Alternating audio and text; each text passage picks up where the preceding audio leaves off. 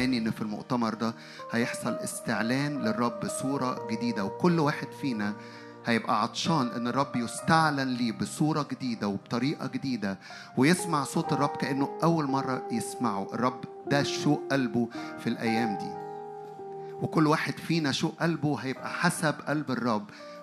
مية في المية هيحصل اللي جوه قلب الرب إنه يستعلن ليا وليك إنه يتراءى ليا وليك ان قلبي وقلبك روح الإعلان يجي يعلن لقلوبنا عن شخص الرب.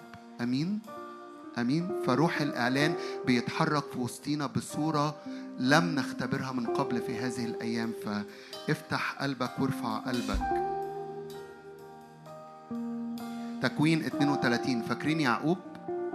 سرق من عيسو البكورية. وخاف منه فهرب فراح عند لبان وبعد لما تعب من لبان شوية قرر يرجع فين تاني؟ قرر يرجع لعيسو فجه يهرب من اللي تعبه راح لمين؟ للي خايف منه. بس عاوز أقول لك ربنا بيعمل إيه معايا ومعاك. ايا كان في المكان اللي تعبان فيه ايا كان في المكان اللي أنت هتبقى خايف منه ايا كان في المكان اللي أنت حالتك النهارده موجودة فيه الرب عاوز يتقابل معايا ومعاك ومعاكي ومع كل واحد فينا. آمين؟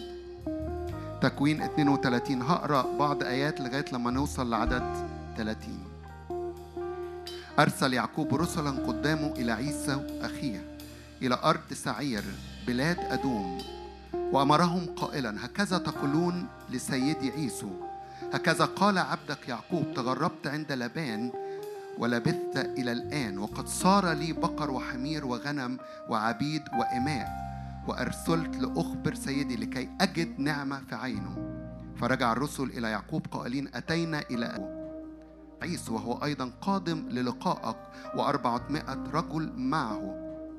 فإيه اللي حصل يعقوب خاف مع أنه عيسو كان جاي له وجايب نفس التقدمة لكن الخوف مش معتمد على اللي حاصل بره. الخوف دي روح أنا وأنتم محتاجين نكسرها وتتكسر في وسطينا لأن أخوه راجع له بفرح ما زال عيسو خايف. كمل معايا. فخاف يعقوب جدا وضاق به الأمر فقسم القوم الذين معه والغنم والبقر والجمال إلى جيشين. وقال أن جاء عيسو إلى الجيش الواحد وراربه يكون الجيش الباقي ناجيا. وقال عيسو يا إله أبي إبراهيم وإله أبي إسحاق الرب الذي قال لي ارجع إلى أرضك وإلى عشيرتك فأحسن إليك. صغير أنا عن جميع ألطافك وجميع الأمانة التي صنعت إلى عبدك. فإني بعصاي عبرت هذا الأردن والآن قد صرت جيشين. لما ربنا يدعو كل واحد واحدة فينا إنه يصنع أمر اوعى تخاف وتحرك جوه كل اللي قلب الرب ليك. اتحرك في مشيئة الرب ليك وما تخافش. حتى لو خارج بعصايا هو راجع بإيه؟ بجيشين. عدد 22 ثم قام في تلك الليلة وأخذ امرأته وجاريته وأولاده الإحدى عشر وعبر مخاضة يبوق أخذهم وأجاز الوادي وأجاز من كان له. فبقى يعقوب وحده وصراه إنسان حتى طلوع الفجر ولما رأى أنه لا يقدر عليه ضرب حق فخذه فانخلع حق فخذ يعقوب في مصارعته معه. وقال اطلقني لأني قد طلع الفجر. فقال لا أطلقك إن لم تباركني. فقال له ما اسمك فقال يعقوب. فقال لا يدعى اسمك فيما بعد يعقوب بل إسرائيل لأنك جاهدت مع الله ومع الناس. وسأل يعقوب وقال اخبرني باسمك. فقال لماذا تسأل عن اسمي وباركه هناك. فدعا يعقوب اسم المكان في نئيل قائلا لأني نظرت الله وجها لوجه ونجيت نفسي. يعقوب هذا المكان في نوئيل. أؤمن إن في نوئيل هو المكان اللي إحنا واقفين فيه في هذه اللحظات. فعاوز أشجعك وأشجعك أقف معايا اللحظات دي لأن هذا المكان هو مكان لقاءات ومقابلات. وجها لوجه مع الرب. وإحنا جايين نعبد الرب. ادخل إلى هذا المكان بالإيمان. ايا كان المخاوف اللي جايين بيها ايا كانت الأتعاب اللي جايين بيها. كنت خايف من عيسو أو كنت تعبان من لبان ايا كان الأمر اللي أنت جاي محمل بيه. الرب جاي ياخدك من هذه الأرض ويدخلك إلى أرض اسمها وجها لوجه في نوئيل في هذا المكان تغير للاسم تغير للشكل تغير للطبيعة. وقت العبادة في هذا الصباح هيبقى مختلف شوية لأن هندي مساحة للروح القدس اللي يمجد يسوع من خلالنا ويخلينا ندخل إلى هذه الأراضي. فتوقع الروح القدس أكتر بموسيقى أكتر من كلمات نعبد بيها.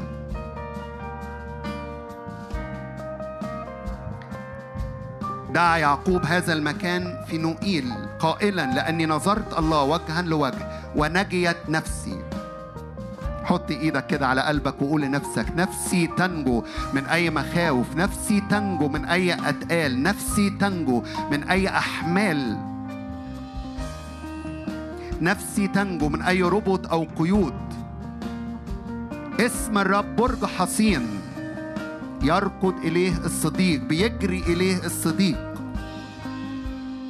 بنحبك بنحب اسمك.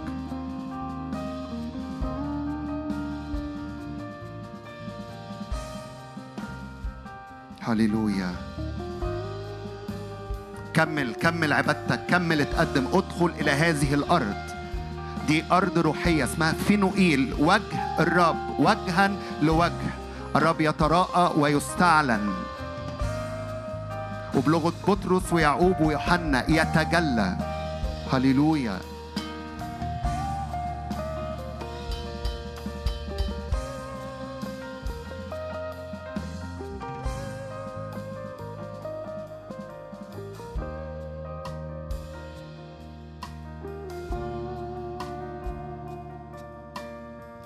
نعم بندخل بالإيمان.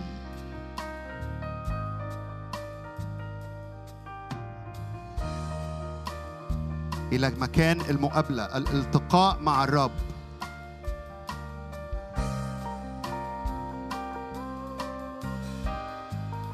وشي في وشه. وجهه في وجهي.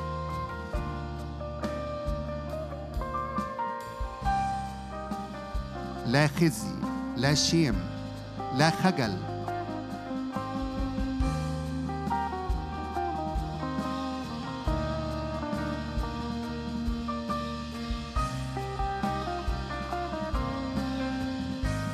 اسم الرب برج حصين. بنيجي إليه. بنرفعه عالي بنعليه بنمجده.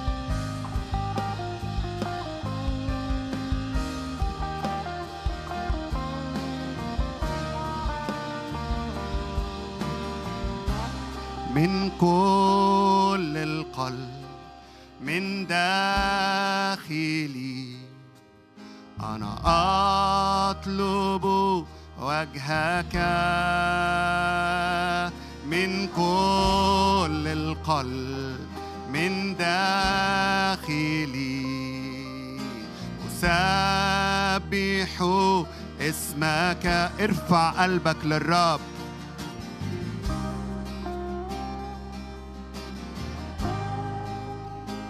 أطلب وجهك.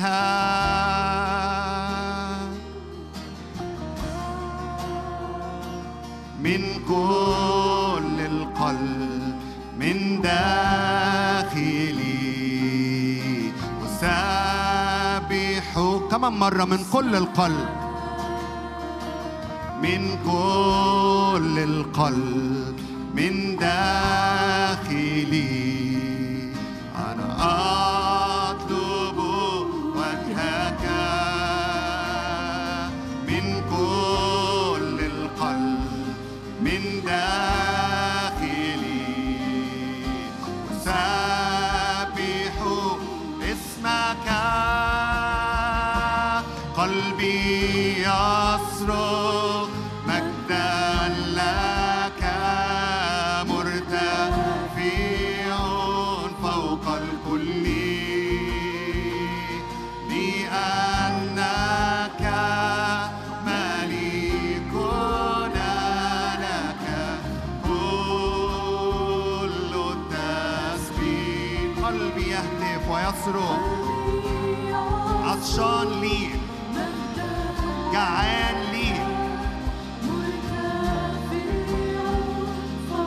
عطشان مقابلة فيها تغير لطبيعتي تغير لظروفي تغير لأحداثي.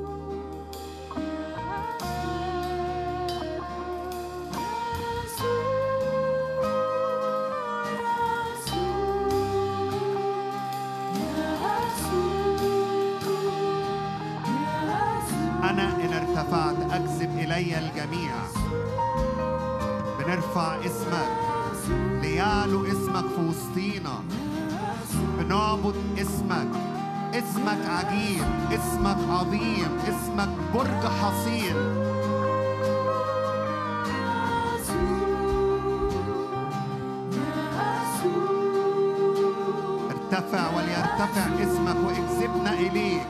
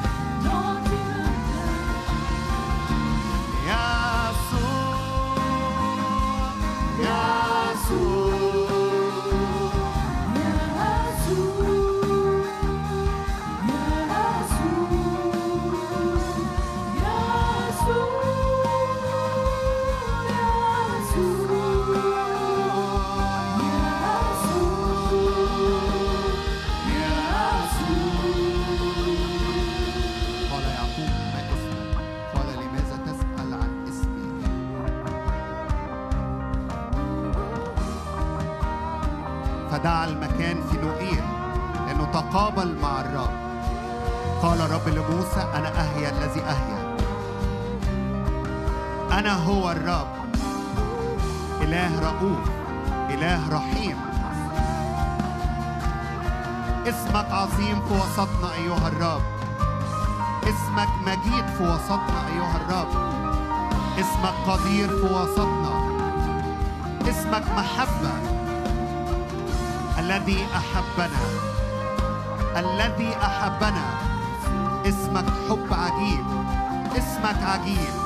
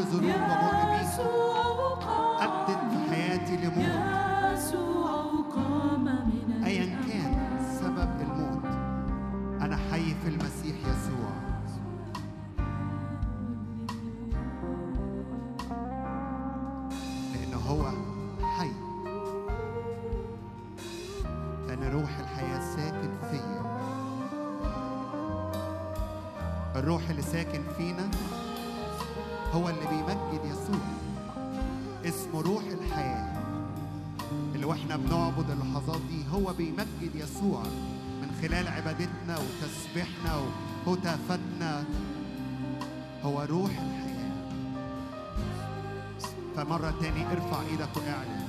الروح اللي ساكن فيا هو روح القيامة هو روح الحياة.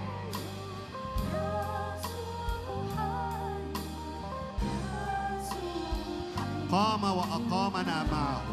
هنعلن هذا الإعلان مرة تاني. وانت بتعلنه اعلن. قام أنت قمت أقمتني معك. كل أحلام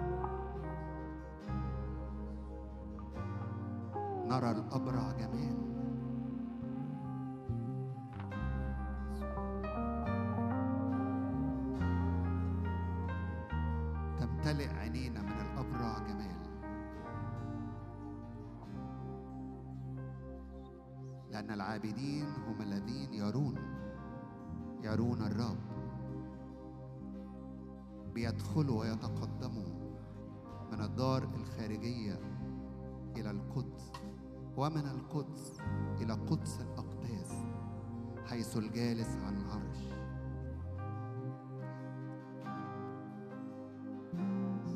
في بيت الرب الرب معلن معلن بين ربه معلن بمجده.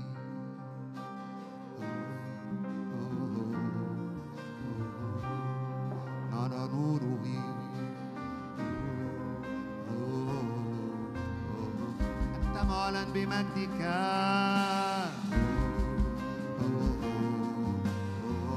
ونرى نورك.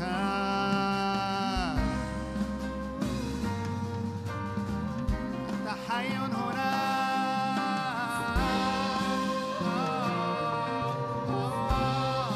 وجها لوجه مع الرب. فبنتنقل بنتغير إلى تلك الصورة عينها. من مجد إلى مجد ومن قوة إلى قوة كما من الرب الروح.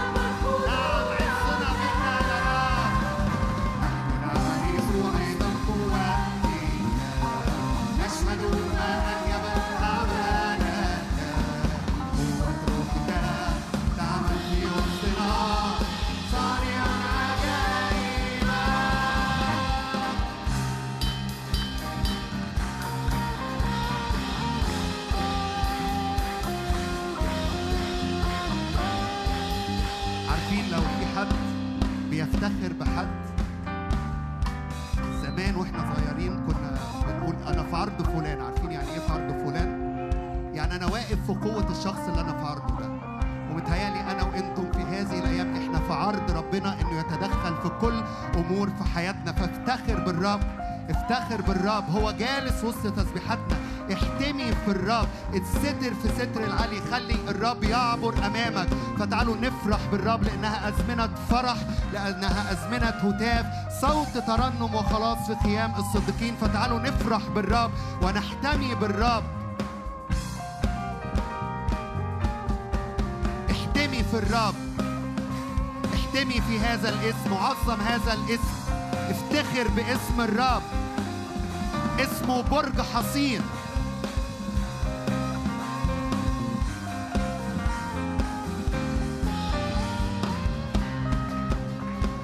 أنت جالس وسط تسبيحي تغمر بمجدك حياتنا.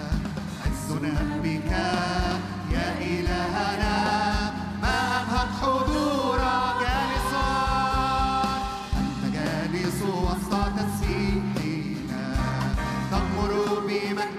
إلهنا ما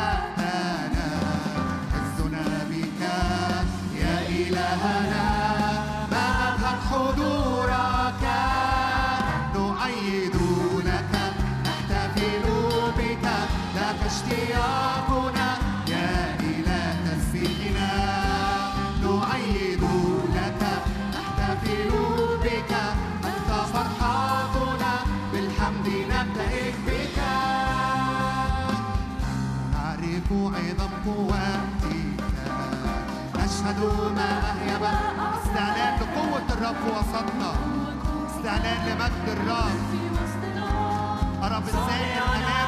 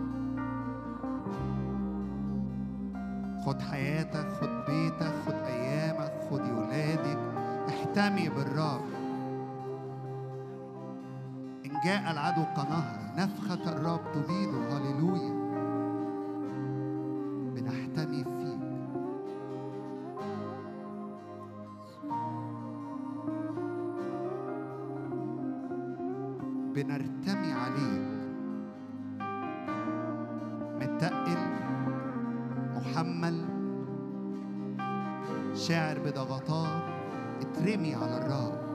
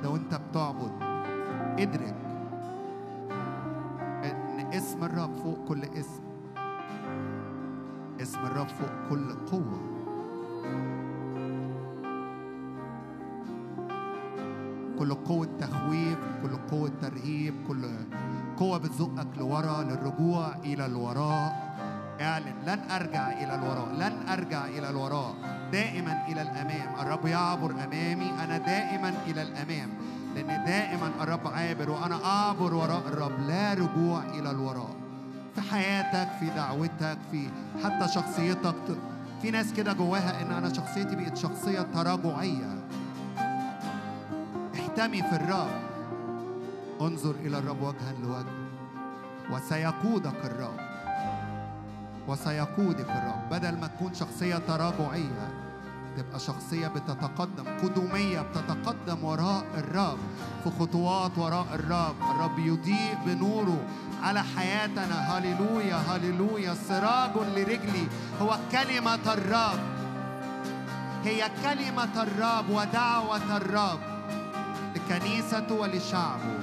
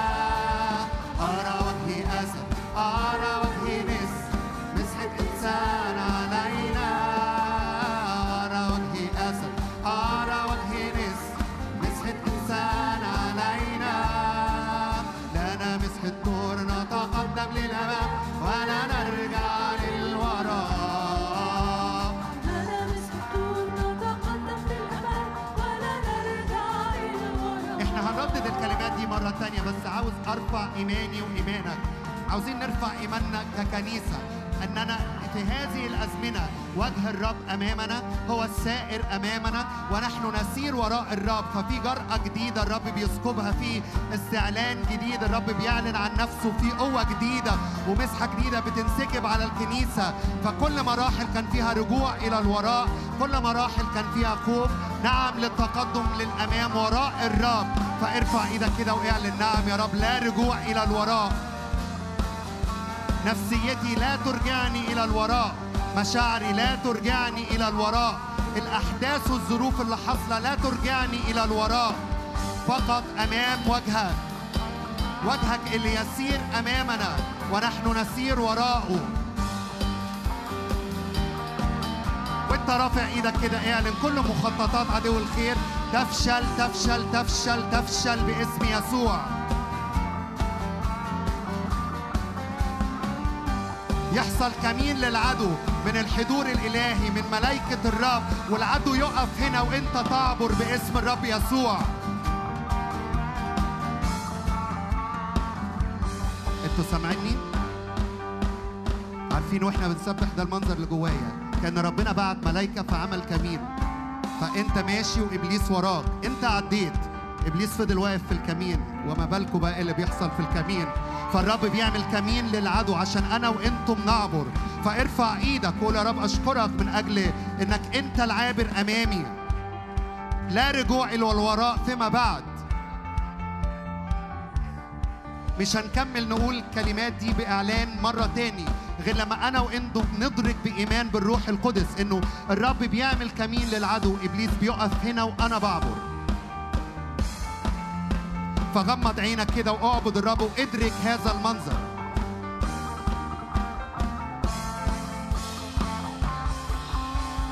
نحن قادرون عليها. اعلن إيمانك. روح كالب. نحن قادرون عليها. لا شيء يحبطني لا شيء يفشلني في الدعوة وفي الرؤية وفي تحرك وراء الرب في ملكوت الرب.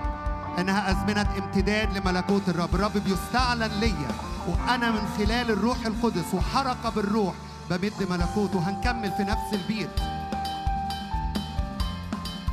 ارفع عينك وانظر ارفع عيونكم إلى العلاء وانظروا.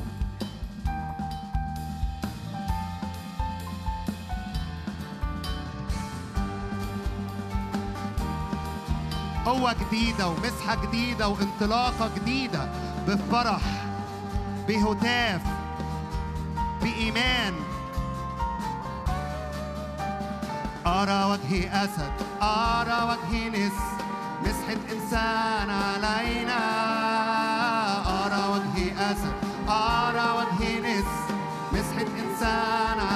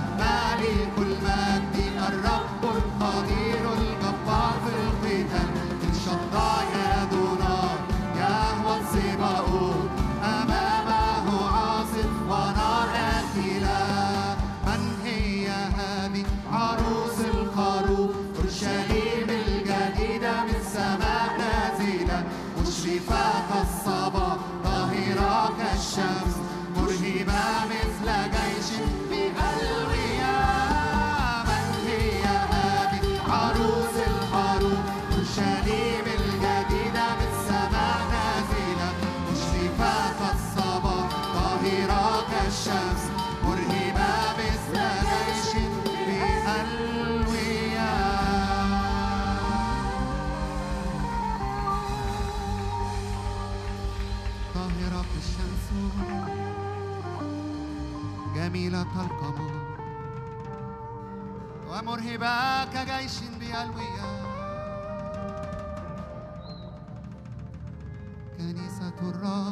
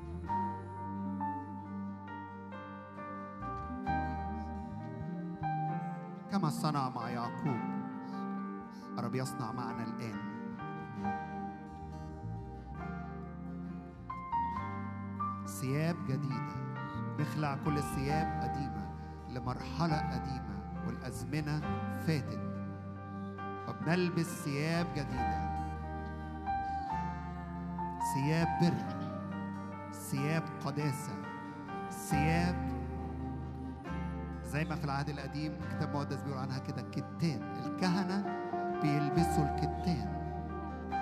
وإحنا في العهد الجديد ملوك وكهنة. لله أبينا.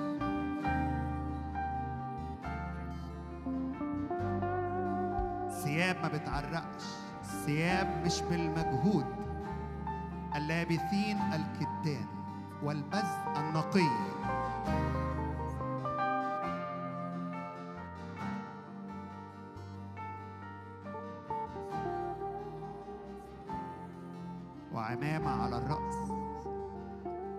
الرب يشاور عليا وعليك ويقول ده ابني. هو ملك الملوك وأبناء ملوك من نسل ملكي.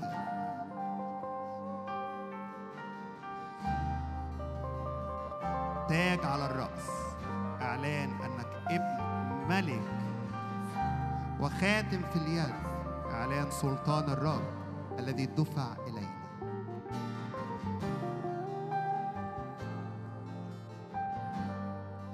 واقفين في فينوئيل ووجها لوجه مع الرب فمد إيدك واستقبل. الرب يلبسنا ثياب جديدة. ويضع على رأسي وراسك تاجا ملوكيا. ويعطينا خاتما في اليد أي سلطان الرب. لنقلع ونهدم لنغرس ونبني نهدم كل ما بناه العدو. وكل ما سيبنيه العدو سنهدم. نعم باسم الرب يسوع. ونبني في ملكوت الرب ونمد ملكوت الرب. ويصير بيت داوود يقوى وبيت شاول يضعف باسم الرب يسوع. نعم بيت داوود يقوى بيت الرب يقوى خيمة الرب تتسع.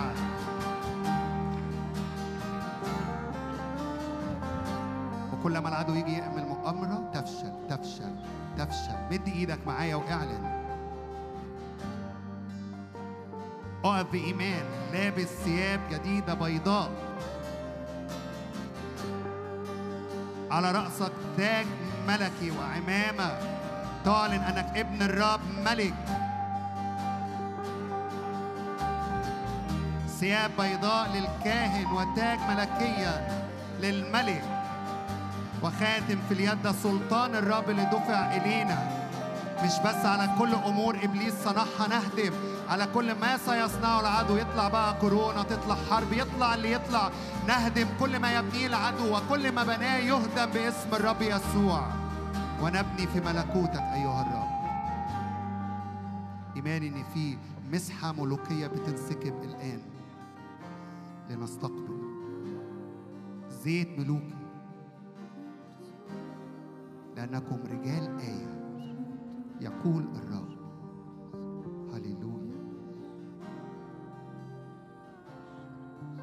أنا رجل آية. قول كده قولي كده. أنا رجل آية. الصوت اللي كان جواك هو أنا ليه عامل كده ليه الأيام دي؟ أنا عامل كده ليه؟ محبط ليه؟ متفشل ليه؟ ملان ليه؟ اعلن. زي ما بتقول كلام سلبي إبليس بيردده جواك. اعلن أنا رجل آية مغموسة رجلي في الزيت. أنا رجل آية أنا ابن للرب.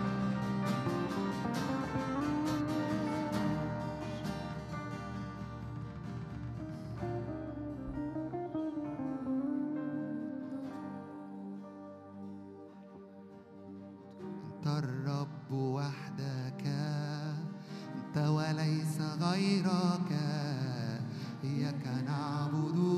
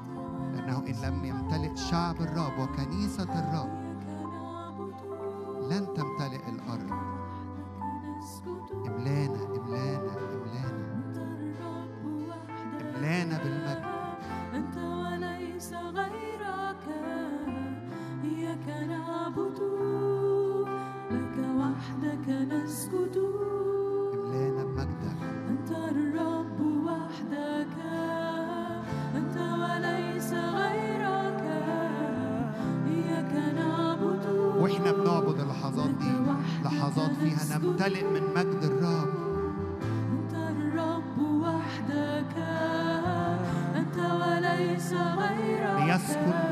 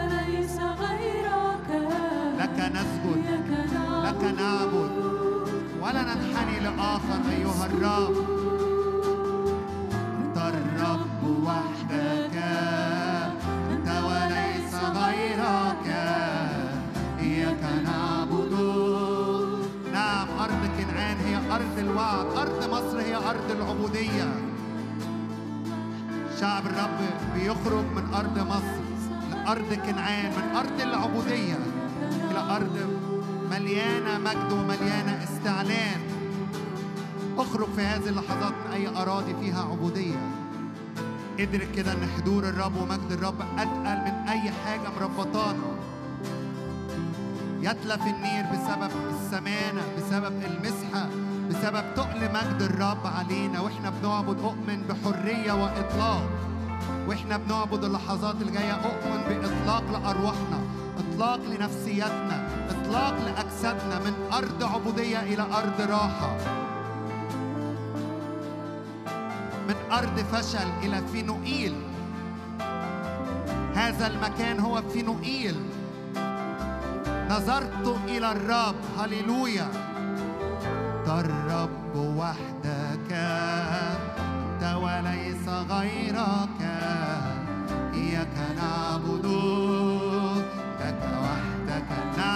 بنتنقل بنتنقل إلى أرض تفيض.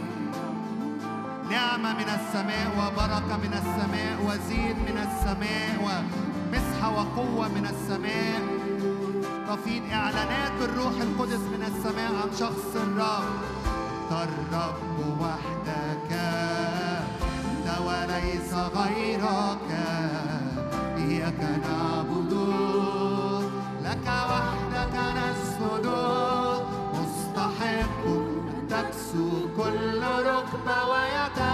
beautiful.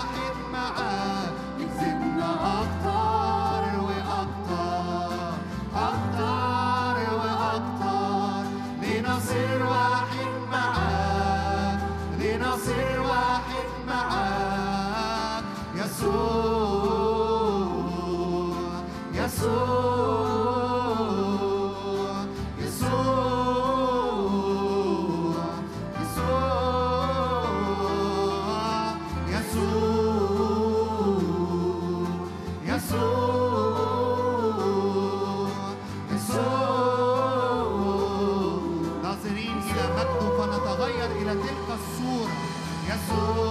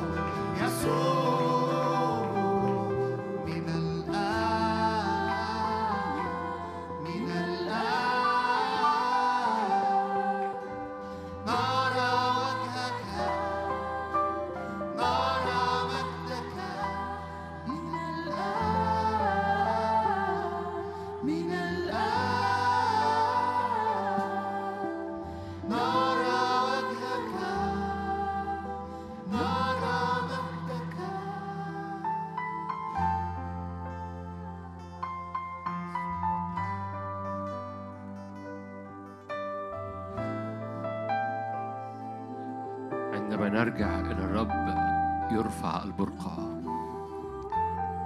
عندما نميل قلوبنا تجاه العرش تجاه المحبة النازلة تجاه النعمة تجاه من معه أمرنا. عندما نرجع إلى الرب يرفع البرقع. كل برقع بيترمي في العالم كل برقع بيترمي في الجسد كل برقع بيترمي عندما نرجع إلى الرب يرفع البرقع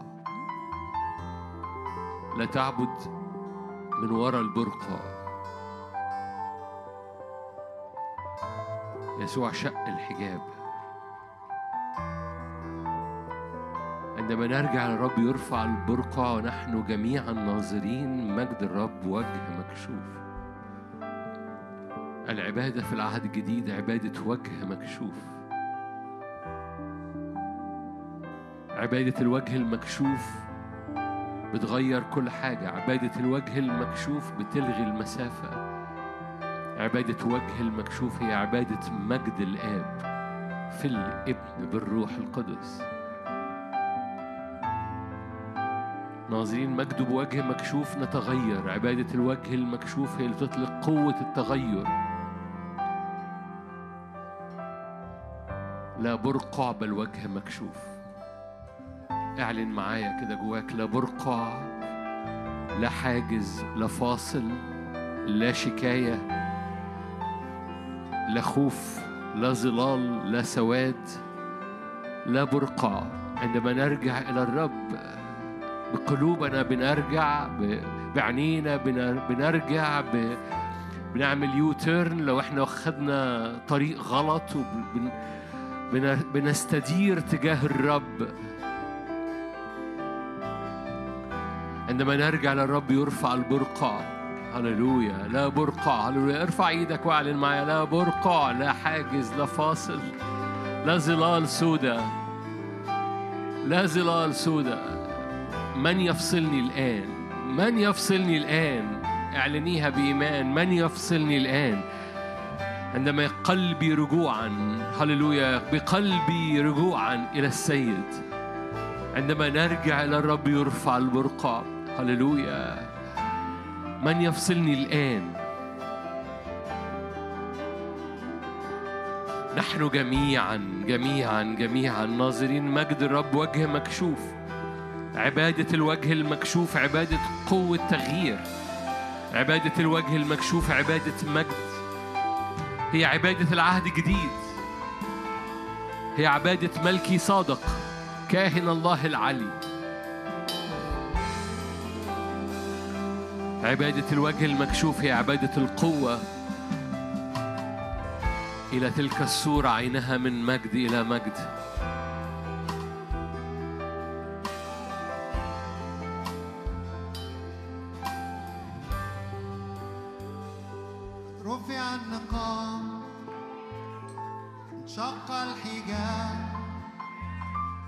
رفع النقاب.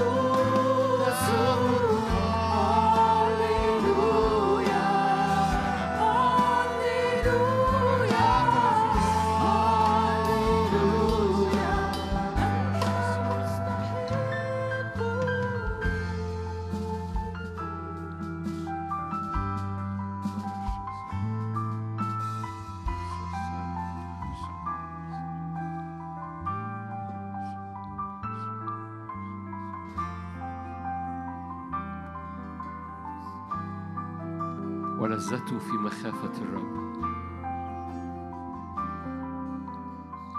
روح الحكمة والفهم المشورة والقوة المعرفة ومخافة الرب. روح الرب الملك ولذته في مخافة الرب. يحل علينا روح الرب روح الحكمة والفهم. المشورة والقوة المعرفة ومخافة الرب. ولذتنا في مخافتك.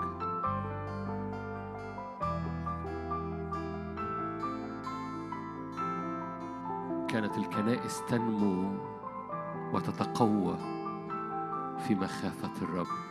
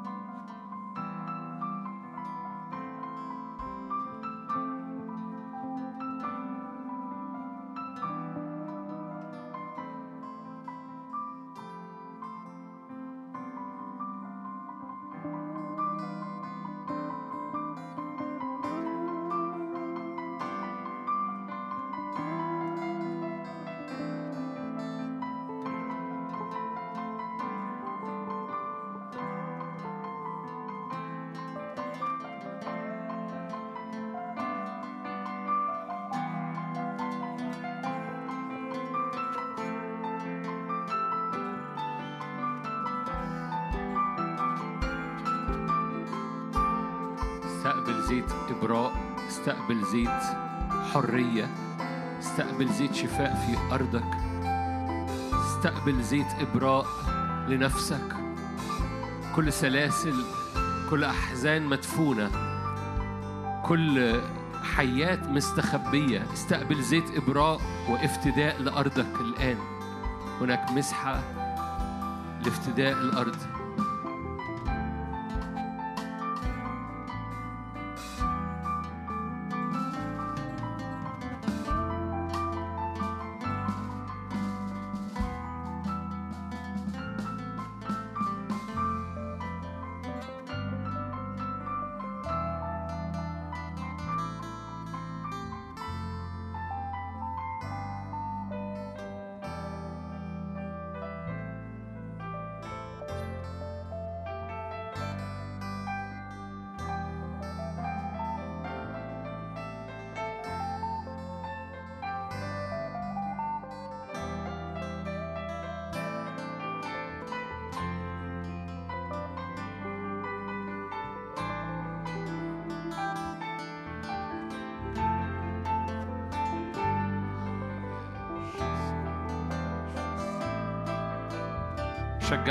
تحب ترفع إيدك وتصلي بالروح تصلي بالذهن تغطي بيتك تغطي الأمور اللي انت جاي منها وتحسمها وما تكملش بيها. أي أثقال انت جاي بيها أي قلق انت داخل عليه.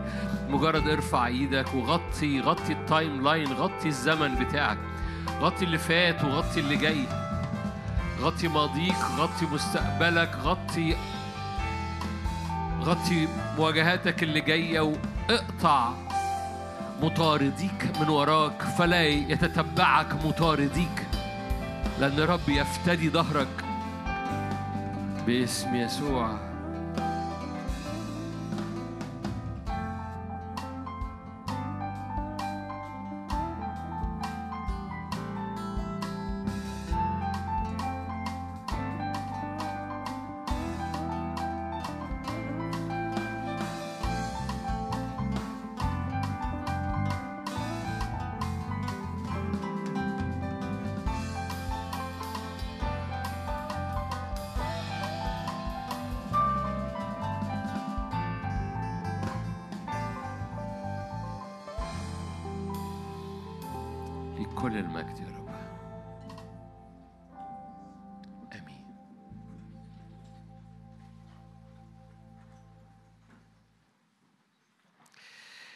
ابتدينا شوية امبارح بخط تعليمي وهنكمل شوية النهاردة الصبح مش مش هنكرر لكن هنبني.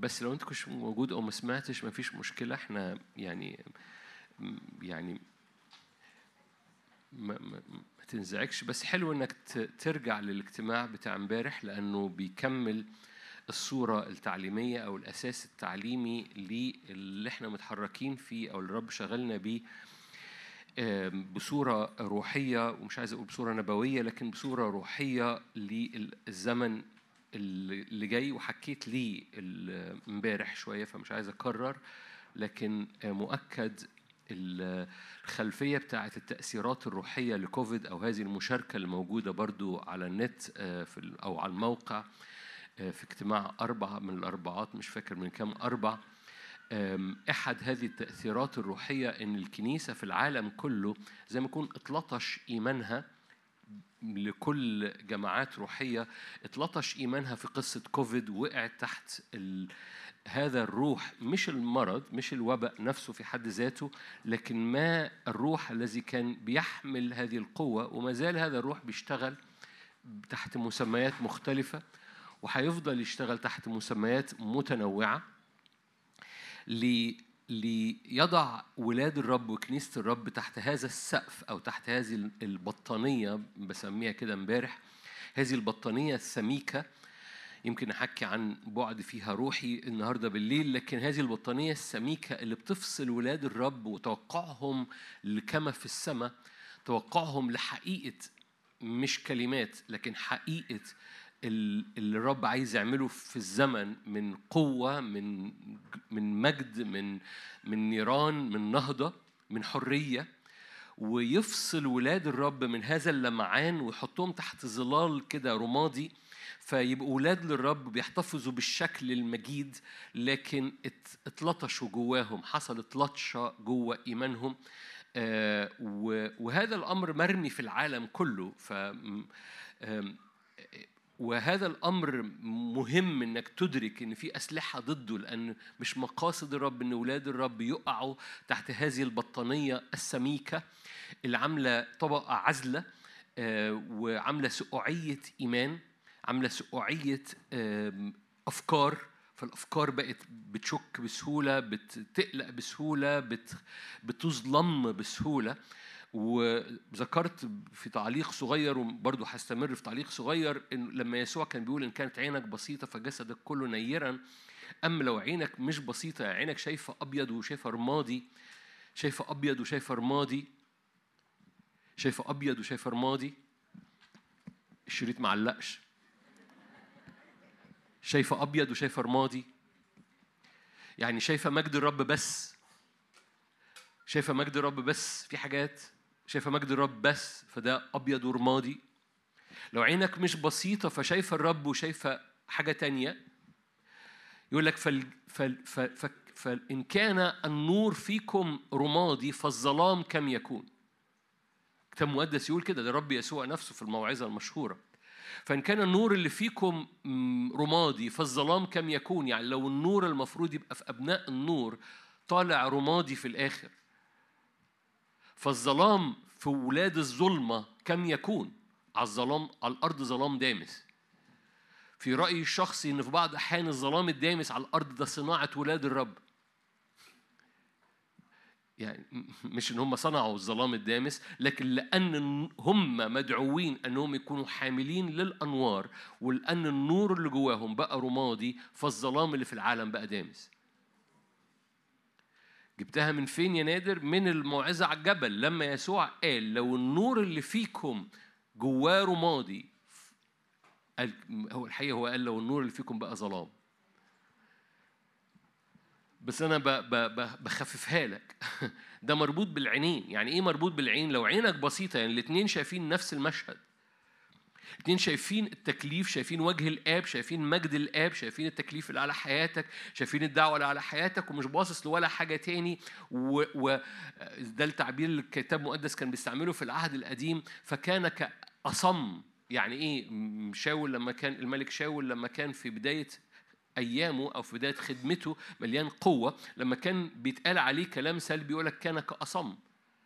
في سفر أشعيا وأنا بؤمن إن هذه الآيات عن إيجابية مش سلبية قال من هو أعمى كعبدي من هو أصم كنبي. يعني إيه؟ يعني النبي لا ينظر إلا لحاجة واحدة ولا يسمع إلا لحاجة واحدة فهو أعمى وأصم لأي حاجة تاني في الأرض. عندك اوبشن تبقى ماشي مع كل الناس وكل الناس بتقول لك أنت أنت ابن سوء يا إما تبقى ماشي مع واحد بس اسمه الرب والعالم يقول لك أنت مش ابن سوء بس أنت تبقى بتتحرك بقوة من حتة تانية خالص. أرجو إنك تكون وضحت يعني إيه ابن سوء. ابن سوء يعني آه ده أنت أنت أنت كويس يعني أنت متزن. أنت متزن. عارفين متزن؟ متزن اللي هو إيه؟ متزن بلغة الكتاب المقدس فاتر. هو مش حار. ولازم الم- المتزن ده يبقى حار ده مش متزن. المتزن يبقى مش حار ومش ساقع فاتر كده. فكل الناس تعرف تشربه لأنه لو حار قوي بيلسع ولو ساقع قوي فلو أنت فاتر الناس تعرف تتعامل معاك. بس ربنا ما يعرفش يتعامل معاك. فاكرين؟ لأنك فاتر مزمع ان أتقيأك من فمي. فالناس بتعرف تتعامل مع الفاتر لكن الناس ما بتعرفش تتعامل مع الحار. صباح الخير. إيه اللي دخلنا في الموضوع ده؟ على الصبح.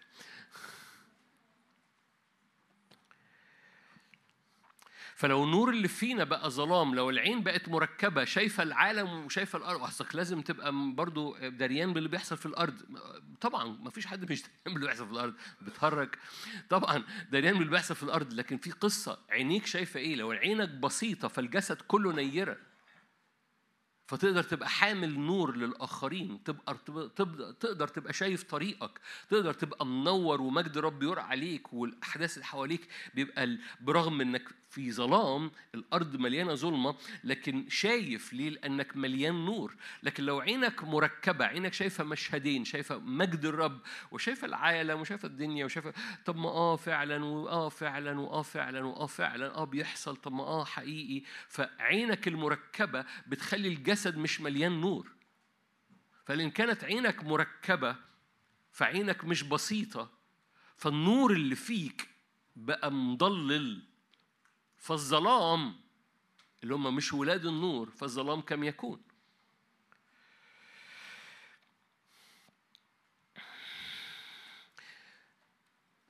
في نفس الوقت اللي إبليس بيرمي فيه هذه هذه البطانية ال- ال- السميكة من عدم الإيمان من الشك من العقلانية من الذهنية من ال من الانفصال عن عن المعجزة وقوتها ونيرانها و- و- والفايبريشن الترددات بتاعتها اللي مليانه حياة ومليانة حماسة ومليانة نار ومليانة سجود ومليانة مخافة ومليانة مهابة حقيقية لأن الرب حاضر مش الرب نظرية فلسفية آه، أثيرية طايرة في الهواء لكن الرب حاضر ولأنه حاضر ففي حاجة بتحصل فال- فالرب بقى مفصول فوق البطانية دي وإحنا بن بنحاول هو حاسس بينا ولا مش حاسس بينا. آه من أيام الكوفيد وهو بنظره مش حاسس بالأرض أصلا. و و وحاجات بقى وتوابع بقى وتوابع وتوابع. وت- وتتغير المسميات وتتغير ال- القرود وتتغير الحروب وتتغير أوكرانيا وتتغير مش عارف إيه ويتغير كل حاجة. والكنيسة تتاخد تتلطش. في آه، بت وبتكلم مش مش بتكلم الكنيسة العربية بس والكنيسة بصورة عامة في العالم تتلطش بهذه السقعة الإيمانية تحت هذه البطانية اللي فصلاها وتنسى ال ال المكان أو مش تنسى هي مش ناسية بس بس ال ال ال إيمانها بقى بقى واخداه سقعة كده واخداه لطشة لطشة من الحياة من العالم من الظروف من الطبيعة. في نفس الوقت في في أبناء بيتملوا بأسلحة لاختراق البطانية دي. ففي الظلام الدامس الأمم مجد يرى أمين؟ دي دي الخلفية لهذا المؤتمر وال ففي في الظلام الدامس في في مجد بيرى والمجد اللي بيرى ده مجد للي بيتتبع الرب. لما بيرجعوا للرب يترفع البرقع ال- ال- البطانية دي تدوب. لأن في ناس بترفض لأن الغاصبون بيختطفون. في ناس بترفض ال- المسكنة أو استسلام الحالة اللي هو آدي الحالة آدي ال- آه، آدي الحياة نعمل إيه طيب يعني. ففي ناس بترفض ده بقلبها بيغير قلبها بيتغاظ زي فنحاس. ولما فنحاس غار غيرة الرب اخترق وقف الوباء وصار فنحاس آلة أو أداة للانتصار في الحروب بعد كده لما يتهزموا نادوا على فنحاس ليه؟ لأن فنحاس بيحمل في حد ذاته ترددات خاصة بتكسر الهزائم وتعبر بانتصار. القصة دي حصلت كلكم عارفين مؤكد قصة فنحاس لما غار غيرة الرب ووقف الزنا فوقف الوباء لكن مش بس كده بعد كده لما كان حصلت حروب مع بنيامين وكده وكان شعب الرب يتهزم لما اتهزم مرتين الرب قال لهم نادوا فنحاس ليه؟ لأن فنحاس بيحمل فايبريشن بيحمل تردد بيحمل حالة من النور أقوى جدا من الضلمة. فالنور ال- أو الحركة الروحية زي ما هنحكي النهاردة يمكن بالاجتماع التاني الحركة الروحية اللي حاصلة جوه فنحاس بتخترق بتعدي.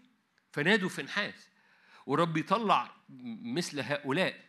في في الأزمنة الأخيرة على صورة نبوية بس مش موضوعنا النهارده دلوقتي بنو صدوق وفنحاس وحبة أسماء يمكن مش مشهورة قوي أو مشهورة لكن بيطلع نوعية من القداسة ونوعية من كائنات غريبة جدا. هم أولاد للرب في وسط أولاد للرب هم موجودين في وسط أولاد الرب هم كهنة في وسط الكهنة هم لكن لكن لكن الكواليتي اللي جواهم متحركة بطريقة مختلفة هنحكي عليها النهارده بالليل. فهذا هذا المؤتمر تحت هذا العنوان اللي يمكن مش معتاد لل- لل- لل- لل- للعامة يعني لكن هو مشهور لأي حد دارس أو باحث أو قارئ هو ال theophanies أو الإظهارات الإلهية في الكتاب المقدس. وكلمة إظهارات ومعظم ال- الباحثين والدارسين والشراح وكده بيتعاملوا مع ال ال ال الإظهارات الروحية كظاهرة يعني كان في ظاهرة بتحصل في العهد القديم اسمها و والشواهد بتاعتها كده وكان الله بالسر عليم. بجد كان الله بالسر عليم بالنسبة لهم. بس القصة إنه theophanies مفيش theophany إلا ما يكون ليها هدف. يعني إيه theophany ببساطة حكيت امبارح فبلقط معاكم. the- theo theophany ثيوفينا theo يعني الرب فينا يعني وجه. ف theophany أو theophanies ده الجمع يعني هو إظهارات الله أو إظهارات وجه الله. الرب الذي يظهر يظهر نفسه لاولاده كتاب مقدس مليان theophanies بس قصة ال theophanies وما يتعاملوا معاها الشراح أو الدارسين أو الباحثين تعاملوا معاها كظاهرة. بمعنى إيه ظاهرة؟ إنه إن الرب كان بيعمل كده في بعض أحيان وبالظبط بالظبط بالظبط بالظبط لما تقرأ كان الله بالسر عليه. لكن الحقيقي الحقيقي كل مرة كان بيحصل theophany كان فيه هدف. وحكينا إنه مجموع لما حكينا امبارح على حبة شواهد عن ال theophanies إنه الثيوفانيز كانت بتحمل ثلاث ثلاث ثلاث نتائج لهذا الثيوفاني هو إعلان عن طبيعة الرب. كل مرة كان بيحصل إظهار للرب كان هو إعلان عن طبيعة الرب. نمرة اتنين كان تكليف لمن يظهر له هذا الإظهار. ونمرة ثلاثة كان تغير في طبيعة اللي بيستقبل هذا الإظهار. كل مرة كان بيحصل ثيوفاني كان بيحمل إعلان عن طبيعة الرب بيحمل تكليف لمن يشاهد هذا الإظهار الإلهي. وبيحمل تغير في طبيعة هذا الشخص اللي بيستقبل هذا الإظهار الإلهي. كمثال حسقيال ده مثال حكينا عنه امبارح وحكينا عن أش... أشعيا ستة حكينا عن حاجات كتيرة. بس ببساطة حسقيال في حسقيال واحد دخل خلوته ككاهن وحصل معاه ثيوفاني حصل معاه إظهار الرب. قال هذا هو شبه مجد الرب. شاف شاف شبه رجل في في نار من مليان نحاس يعني زي ذهب متصفي مليان نار ونار من حقويه إلى أسفل ونار من حقويه إلى أعلى وقال هذا شبه مجد الرب. وبالتالي حصل ثيوفني أو حصل إظهار الرب رب أظهر نفسه لحسقيال. بيحمل أبعاد كان بيحمل إعلان لحسقيال إن الرب في مركبات الرب يأتي بسرعة كان بيحمل هذا البعد يمكن نحكي عليه شوية. مش النهارده والبعد الثاني كان بيحمل تكليف لحس- لحسقيال إيه النبوه اللي على حياته لأنه دخ- دخل ككاهن بي- بياخد خلوته خرج بترقية لأن حصل تغير في طبيعة اللي بيظهر له هذا الإظهار الإلهي. أنتوا هنا؟ فالتلاتة دايما ده اللي حصل في أشعيا ستة ده اللي حصل في دانيال ده اللي بيحصل كل مرة يحصل إظهار إلهي بيحصل إعلان عن طبيعة الرب مربوط بالتكليف اللي بيستقبل هذا الإعلان مربوط بتغير طبيعة اللي بيستقبل هذا الإعلان عشان يعيش التكليف. فكل مرة كان بيحصل إظهار إلهي أو ثيوفني حكينا امبارح إن إبراهيم حصل معاه الشراح يقولوا ما بين 12 و14 إظهار إلهي. هقول أما أنا ماسك نفسي من الجملة كنت بكررها امبارح. لو كان الرب في العهد القديم اللي في تحت شريعة العهد القديم ممنوع إن حد يرى شكل للرب. كان بيعمل ثيوفينيز متكررة. كان بيظهر نفسه لكثيرين. فكان بالحري في العهد الجديد بعد مجيء يسوع اللي اظهر الرب. مرة تاني هقول الجملة يمكن بعضكم بيسمع الجملة دي لأول مرة. لو كان الرب في العهد القديم اللي كان ممنوع حد يرى الرب ويعمل شكل ليه كان ممنوع. لو تقرأ الوصايا العشر ممنوع. ففي العهد القديم في هذا الزمن الروحي في هذه الحقبة الروحية في هذا التدبير الإلهي كان ممنوع إن حد من يراني ويعيش. صح؟ كان الرب في هذا الموسم بيوري نفسه. فكان بالحري بعد ما يسوع المسيح جاء الرب عايز يوري نفسه.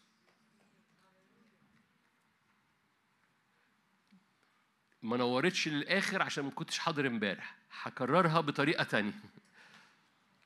هكررها بطريقة تانية. لو في زمن غياب النعمة لو في زمن الممنوعات الرب كسر الممنوعات عشان يظهر وجهه للناس هوريك حالا. لو في زمن الممنوعات الرب كان أظهر كسر الممنوعات عشان يظهر وجهه للناس. وهوريك صدقني. في بعض ذهنه بيوري هو ورى نفسه ما وراش نفسه. سامعك ففي زمن الممنوعات رب أظهر نفسه للناس. فكان بالحري بعد ما أظهر نفسه في ابنه. عايز يوريك نفسه. لما في زمن الممنوعات فكان بالحري في زمن النعمة وحوريك النهارده إن theophanies معظم الشراح يقول لك theophanies ده عهد قديم عهد قديم عهد قديم. حوريك إن theophanies مكملة في العهد الجديد. اذا بعد مجيء يسوع كان في theophanies. theophanies يعني إظهارات إلهية. يعني العهد الجديد فيه theophany؟ امم تصور أنا أنا التعليم امبارح والنهاردة الصبح وال- والنهاردة بالليل البراكتس عمليا ليه؟ لأنه أؤمن أؤمن أؤمن الرب عايز يطلع شعب في المنطقة العربية من الأبطال اللي بينزلوا في حياتهم وفي أرضهم وقد رأوا الرب لفترات طويلة آه، آه، رؤية الرب دي بقت أثيرية كده طايرة في الهواء لعلية القوم ال- حد يقولها كده. لما كان إبرام 14 ثيوفني في حياته أو 12 لو خدنا رقم الأقل 12 ثيوفني في حياته في عهد الممنوعات.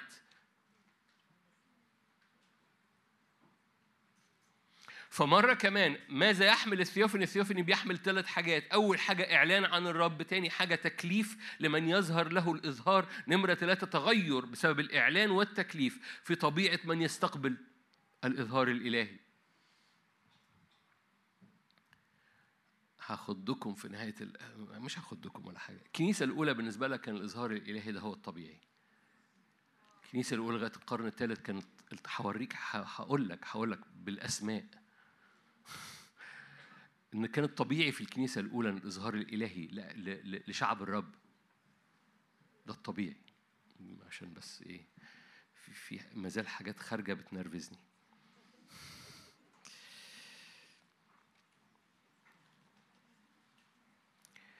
مش بتنرفزني بت- بي- بي- بينرفزني المواريث اللي شربناها من من من من سقف توقعات ومن سقف اختبارات لأشخاص لم يختبروا نهضات عشان هم اللي يحطوا لينا السقف اللي نعيش تحتيه عشان كده لا نختبر نهضات. لما من لا يختبر نهضة يضع عليك تعليم فبيعمل سقف لحضرتك هو السقف بتاعه. عايز تاخد تعليم ومش بقول لك خد تعليم من ابحث احفر خش قدام الرب خلي الكلمة بس بس تتبع من اختبر النهضة وده النهضة. حد فاهم حاجة؟ وبالتالي الستاندرد بتاعنا أنا أنا بعمل كده فأنا أوعى تتصور بتكلم عن نفسي. أنا ال standard بتاعنا مش البرودة مش الفتور مش العقلانية مش الذهنية مش الفلسفة المسيحية. ال standard بتاعنا هو كما في السماء. هو قياس قامة ملء المسيح. هو ده ال standard بتاعنا. فبقول لك لا تتبع أشخاص لكن اعرف ال standard اعرف ال- ال- المقياس اللي عليه بتقيس نفسك. في ناس بولس الرسول قال كده في ناس بتقيس نفسها على نفسها. في ناس بتقارن فبتقيس نفسها على الآخرين وتخش في حياة المقارنة. إحنا مش بنقيس نفسنا على مش هو دي طريقة القياس. انت بتقيس نفسك على على المترون أو على القياس اللي الرب اداهولك والقياس اللي الرب اداهولك موجود في قياس اسمه يسوع المسيح.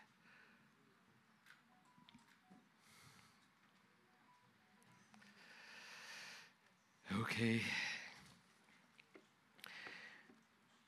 عشان بكمل تعليم النهارده الصبحية. بس أنا عايز عايز أكون جمعتك جمعت كل الموجودين أو كل اللي بيسمعونا ببساطه ببساطه ببساطة هذا المؤتمر من أجل اجتماع امبارح بالليل والنهارده بنضع أساسيات في, في يعني إيه ثيوفني ثيوفني يعني الرب يريد أن يظهر ذاته والرب أظهر ذاته في العهد القديم مرات ومرات ومرات برغم إن كان ممنوع إن حد يرى الرب أو يعمل شكل للرب فرب ظهر وهقول لك أنواع الإظهارات اللي حصلت حالا وهتستعجب من بعضها. أنت عارفها بس بنقراها عادي. فالرب في العهد القديم كان بيعمل إظهاراته في العهد الجديد وهبص على إظهارات العهد الجديد بعد دقايق. رب كان بيعمل إظهار لنفسه أو ثيو فني يعني وجه الآب بيظهر. فكان بيعملها في العهد القديم ثلاث أسباب لإعلان حاجة عن طبيعته لإعلان تكليف إلهي للي بيظهر له هذا الإظهار وتغير في طبيعة من يظهر له. قلنا حسقيال وقلنا أشعيا ستة وحكينا على دانيال. ببساطة. okay. حبة أنواع من هذه الإظهارات. أول إظهار الرب كان بيظهر كتير مش بوجه كان بيظهر كرعود وبروق. okay? Okay. بسيطة مش كده؟ ما تتخضوش. ما كان بيظهر كرعود وبروق. بالبساطة بدون دخول في تفاصيل هو ده الفرق ما بين الحرارة. إيه اللي بيعمل رعد وبرق؟ فرق درجات الحرارة في السماء. سخن وبارد بيعملوا شحنة كهربائية. فهو ده اللي بتسمعه رعد. الشحنة الكهربائية اللي بتحصل في الرعد وبالبرق ده عبارة عن إيه؟ عن فرق في طبقات الحرارة اللي حاصلة في الطبقات العليا. فنتيجة طبيعية للحضور الإلهي إن يحصل رعود وبروق. دي. ده رد فعل الفيزياء لعالم الروح.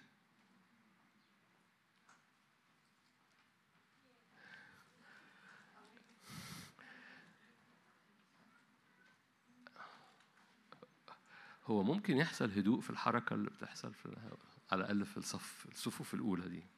اللي هو الفريق يعني. أوكي. تعالوا نروح ليوحنا يوحنا 12 يوحنا 12 مم. قصة كلكم عارفينها. ده عهد جديد تصوروا يوحنا 12 قصة كلكم عارفينها. يسوع لذيذ يسوع هنا. يسوع دايما لذيذ. في وسط ما هو بيتكلم الناس قام رافع جملة الرب؟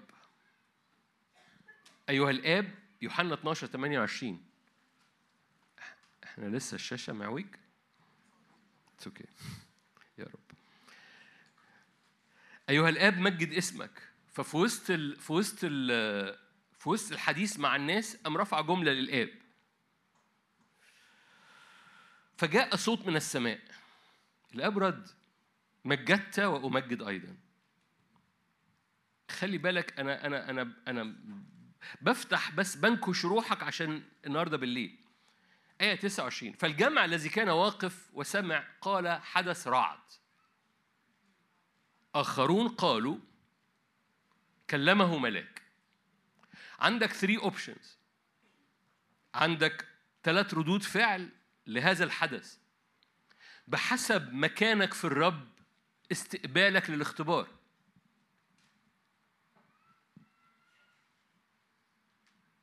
نفس الحدث ثلاث ردود فعل. بحسب مكانك إدراكك للاختبار.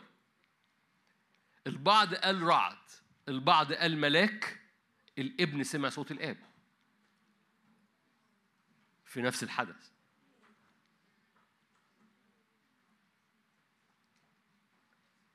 فالأشخاص السطحيين سوري أنا آسف. الأشخاص الذهني المؤمنين الذهنيين قالوا رعد يا عم. الأشخاص اللي شوية كده قالوا ملاك. الأبناء بيقولوا ده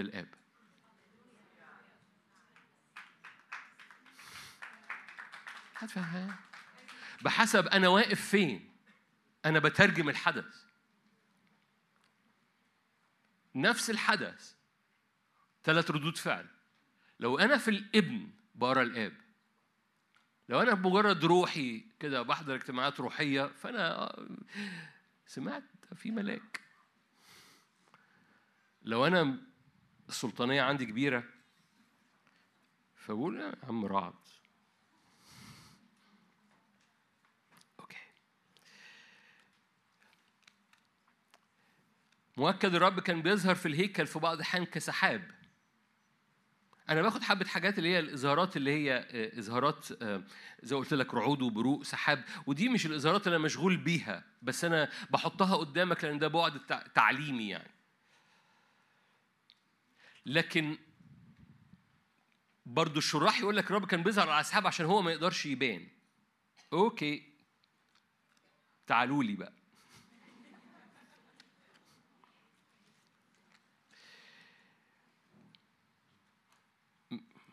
تكوين أنا ب- بختار جوه روحي. تكوين 18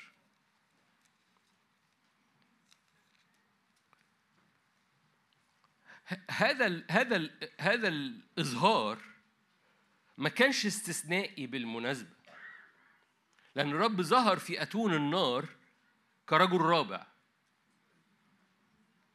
الرب ظهر بالمناسبة لمدام منوح. عارفين مدام منوح؟ أم شمشون. اسمها مدام منوح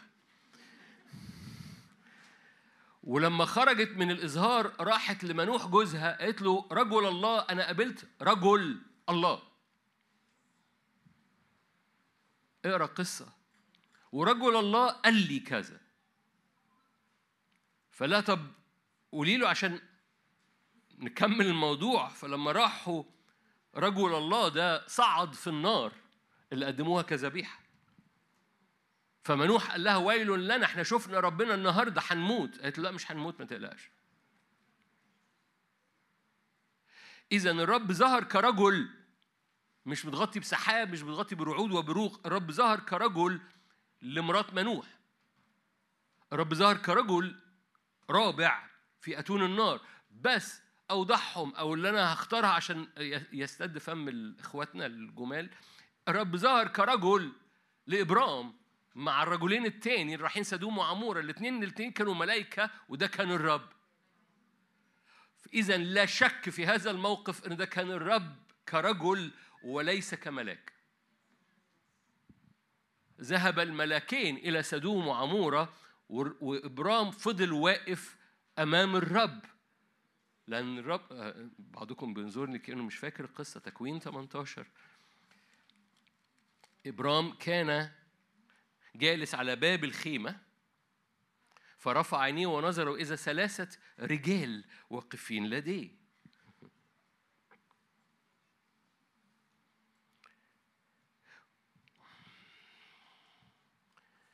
آية 16 قام الرجال من هناك وتطلعوا نحو سدوم وكان إبراهيم ماشيا معهم ليشيعهم فقال الرب هل أخفي عن إبراهيم ما أنا فاعله؟ آية 22 انصرف الرجال من هناك وذهبوا نحو سدوم أما إبراهيم فكان لم يزل قائما مع الراجل الثالث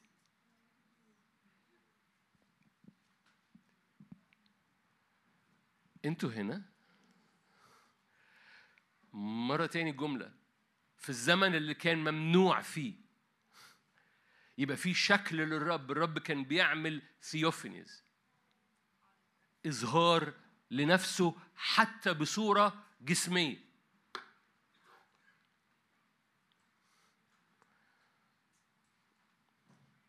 فكم بالحري في المسيح يسوع. طبعا ملء الإظهار هو ملء اللاهوت جسديا. صح. حد مسيحي هنا ب... م... عارفين ملء اللاهوت جسديا ده مين؟ أوكي ياسين وهو عينه. حكينا عليه امبارح. بيحب الأطفال وبيحب وبالتالي لما لما في زمن في العهد القديم حيث ممنوع يبقى فيه شكل للرب الرب كان بيظهر نفسه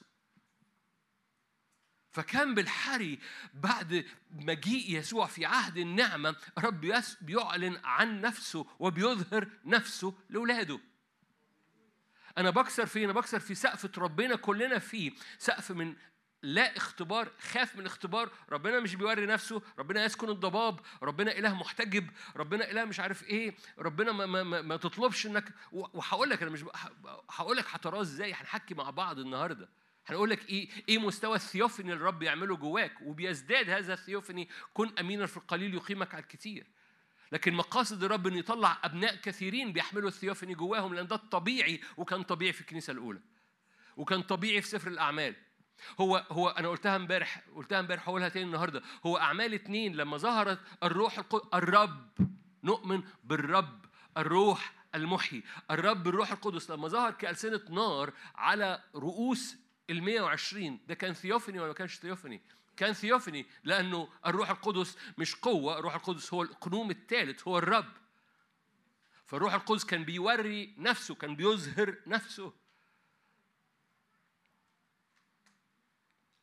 الروح القدس أظهر نفسه مش حر... مش هفتحها دلوقتي الروح القدس أظهر نفسه كشخص في العهد القديم. عشان بعض الناس برضو تتصور الروح القدس لما بيظهر لازم يظهر كهيئة في- على هيئة حمامة على هيئة آه، آه، شعلة نار. no no no ظهر كشخص في العهد القديم بدون ما نرجع لها في في سفر الخروج بالمناسبة. وبالتالي إن روح القدس يظهر في العهد الجديد إنه يحصل. بالمناسبة الثالوث حصل له ثيوفني الثلاثه كتير جدا في العهد الجديد. هو هو إيه اللي حصل في معمودية الأردن؟ الآب كصوت الروح القدس على هيئة جسمية كحمامة. والابن الثالوث بيظهر نفسه.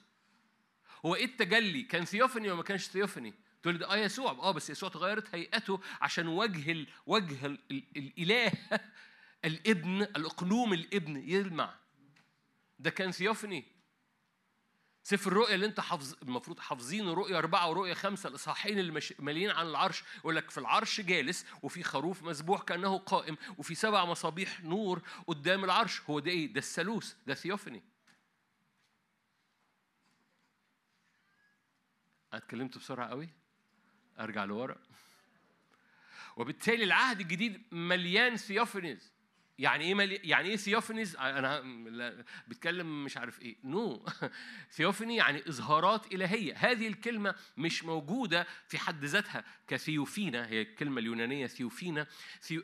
ثيوفينا مش موجودة ككلمة في الكتاب المقدس لكن الفينوس أو الوجه الإلهي اللي ربنا يظهر بوجهه موجودة في العهد القديم وحكينا عنها بحبة آيات. ارجع لها امبارح.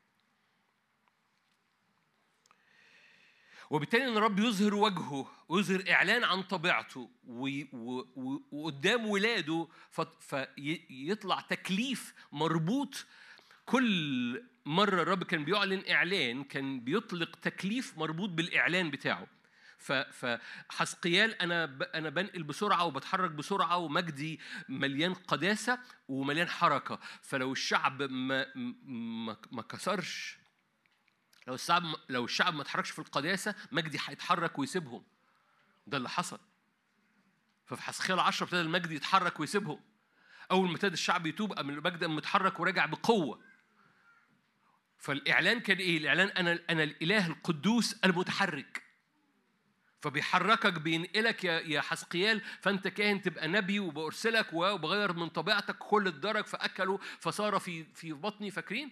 ده غير طبيعته. فكل إظهار كل ثيوفني بيحمل طبيعة إلهية بتحمل رسالة للي بيستقبل هذه هذا الإعلان وبيتحرك بيها بنفس القصة. ف- فكمثال حسقيال بقى بيتحرك بسرعة. فاكرين حسقيال كان بيعمل إيه؟ يقول لك الرب قام لطش مصية راسي كده يعني فلقيت نفسي في أرض تانية. ده إيه؟ ده المركبات.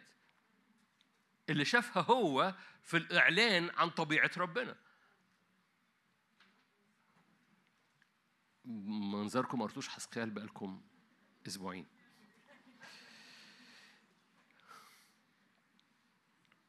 فاللي كان بيحصل كل إعلان عن الرب بيطلق تكليف مربوط بالإعلان على الشخص اللي بيستقبل هذا الإعلان فبيطلق طبيعة في هذا الشخص مربوطة بالإعلان ومربوطة بالتكليف اللي على حياته وهو ده هدف ال theophanies فمش كان الله بالسر عليم. ومش ده لبعض الناس لعلية القوم في العهد القديم خلصت لما جاء يسوع. خلاص بقى اكفي الخبر ماجور. no no, الكتاب المقدس مليان في العهد الجديد theophanies ببساطة هو إيه اللي حصل؟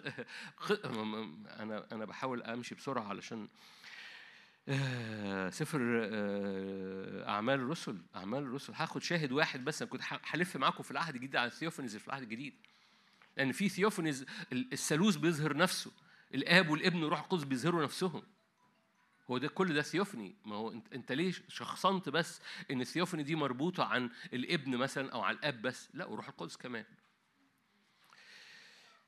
سفر الأعمال تسعة قصة كلكم عارفينها بس بحطها قدامك يعني بختارها من وسط القصص الكتيرة الموجودة.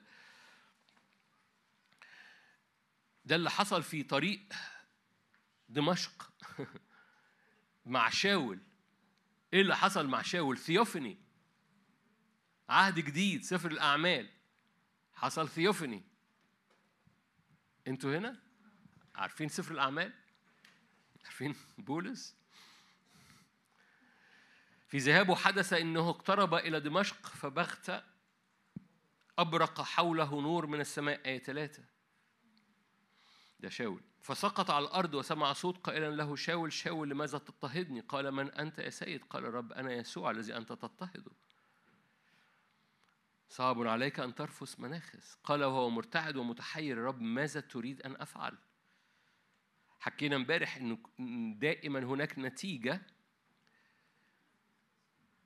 أكمل معاك آية سبعة أنا آسف. أما الرجال المسافرون معه فوقفوا صامتين يسمعون الصوت ولا ينظرون أحد بحسب مكانك اختبارك.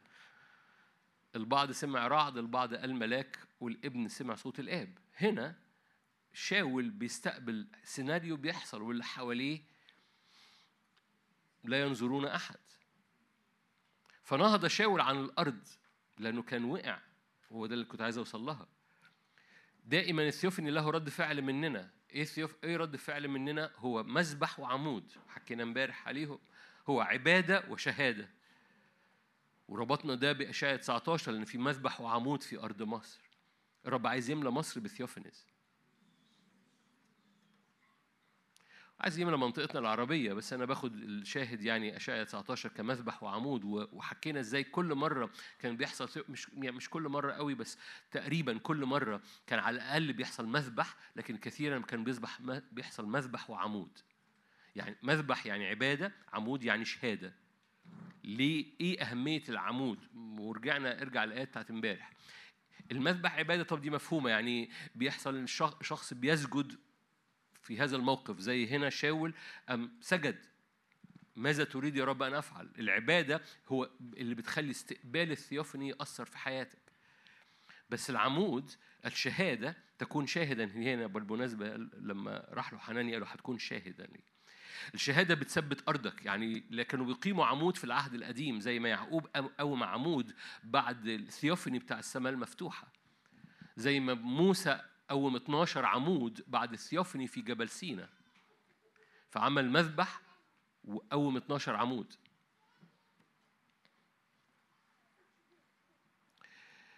إيه هدف العمود؟ هو شهادة. يعني إيه شهادة؟ شهادة إن الرب تكلم وشهادة اني أنا دخلت في العهد معاه. الشهادة دي بتثبت أرضي أنا فالشهادة دي مفيدة ليا.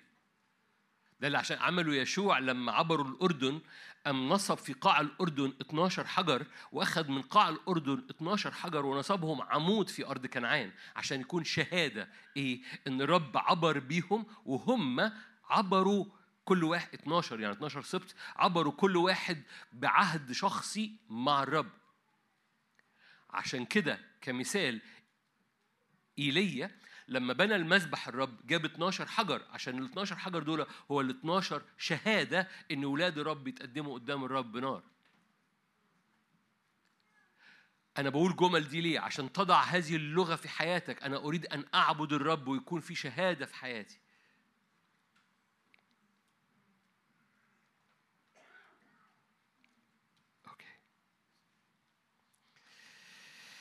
هللويا.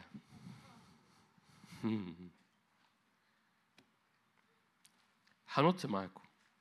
هنط معاكم لكلمة تانية عشان نخلص التعليم ونصلي. بس أذكرك بالجملة المحورية. لو كان الرب في العهد القديم لأن دخلنا على يعني أنا بنقل التروس سنة. لو كان الرب في العهد القديم اللي كان ممنوع فيه حد يرى الرب ويعيش كان بيظهر نفسه. ولو انت دماغك لعبت في الطرق القديمة تذكر قصة إبرام لما قابل الثلاث رجال وواحد منهم كان الرب. فالرب ظهر كرجل.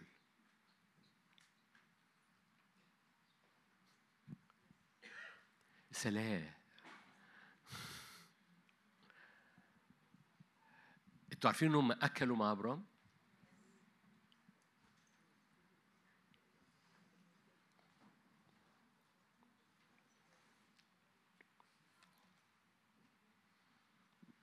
فهمتوا فهمتوا الجملة اللي كنت رايح بيها ولا ما؟ أوكي. آه. وبالتالي لو كان الرب كان بيعمل كده في العهد القديم وعمل مع إبرام على الأقل 12 مرة بعض الشراح يقول لك 14 مرة في كامب الحري لحضرتك ويسوع المسيح ساكن فيك وروح القدس ساكن فيك وأنت النهارده اسمك هيكل الله. هل حصل ثيوفينيز أو إظهارات في العهد الجديد؟ نعم. مش بس في العهد الجديد في كتاب مقدس مش بس في العهد الجديد في سفر الأعمال زي ما بصينا لكن حتى في الكنيسة الأولى وأنا منتظر شوية في الاجتماع ده هقول لك. وبالتالي الثيوفني أو الإظهار الإلهي اللي اتحط عليه سقف في حياة الولاد الرب السقف ده لازم يتلغي للزمن اللي جاي. لأن علاج اللطشة السقعة اللي اترمت من وقت كوفيد على الأرض كلها على الكنيسة كلها علاج هذه اللطشة اللي هتغير أسمائها ويتغير وشها ويتغير شكلها مع الأزمنة والكنيسة تعيش ملهية. بتقول نفس الكلام اللي كانت بتقوله زمان لكن تحت هذه سعه الإيمان علاج هذه السقوعية هو هو إدراك إدراك إدراك إنه أبناء الله ظاهرون هنبص عليها لأن يعني كلمة ظاهرون كلمة جميلة.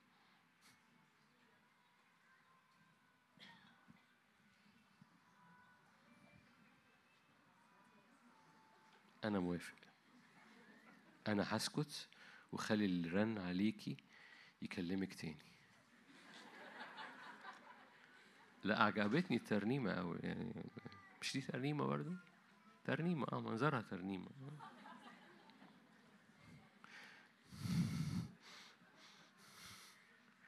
أوكي. شفتوا؟ عشان الشاشة معوجة ما التليفونات بترن. لو الشاشة كانت معدولة.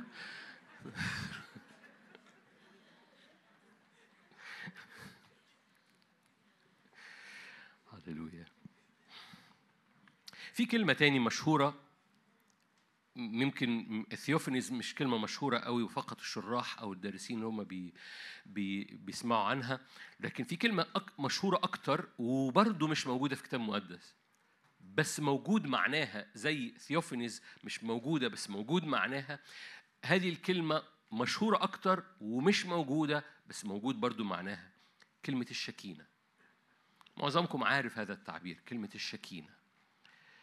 شكينة هو الحضور الإلهي اللي كان بيظهر ما بين الكروبين على كرسي الرحمة اللي هو غطاء التابوت صح؟ إيه سبب هذه الكلمة؟ وليه الكلمة مش موجودة في كتاب مقدس بس موجودة في كتاب مقدس زي ثيوفني مش موجودة في كتاب مقدس بس موجودة في كتاب بس موجودة في كتاب مقدس؟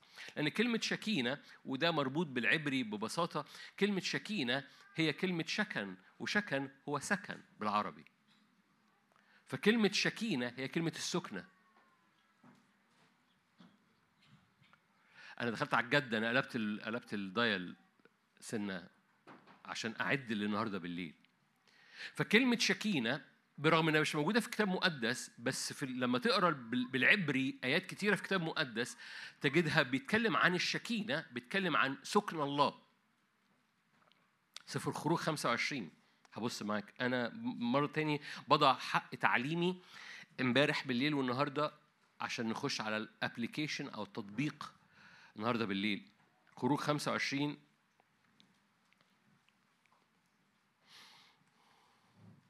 آية 8 يصنعون لي مقدسا. خروج 25 8 يصنعون لي مقدسا.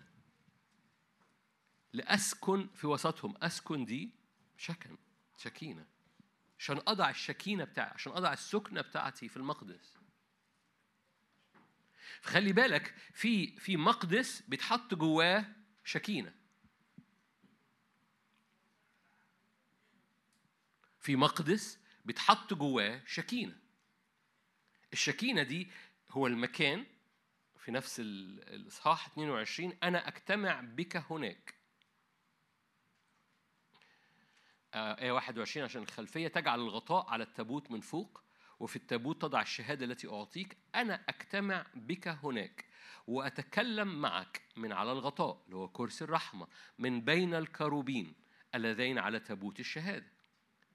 فما بين الكروبين ده مكان الشكينة اللي كان فيها الرب يتكلم وجها لوجه مع موسى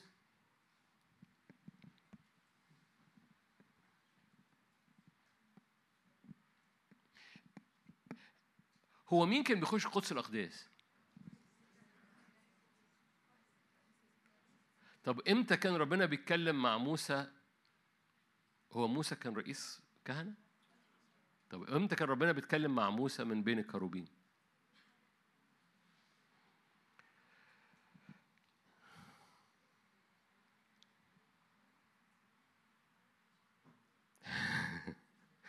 تجمل كل المفسرين وكل الشراح والتقليد اليهودي هم واخدينه من التقليد اليهودي يقول لك إنه كان بيرى هذا الوميض هذا الوميض ما بين الكروبيم وهذا الوميض سماه اليهود الشكينة.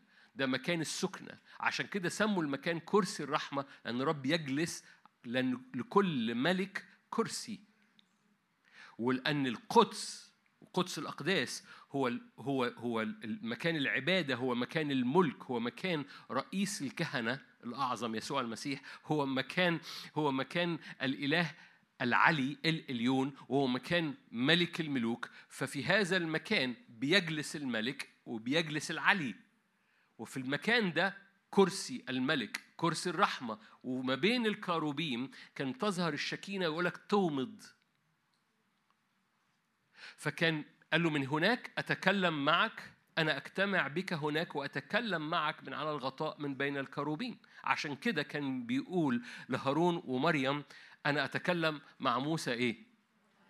من بين الكروبيم من على كرسي الغطاء. ما قلتلكش كان بيتكلم إمتى مش هقولك.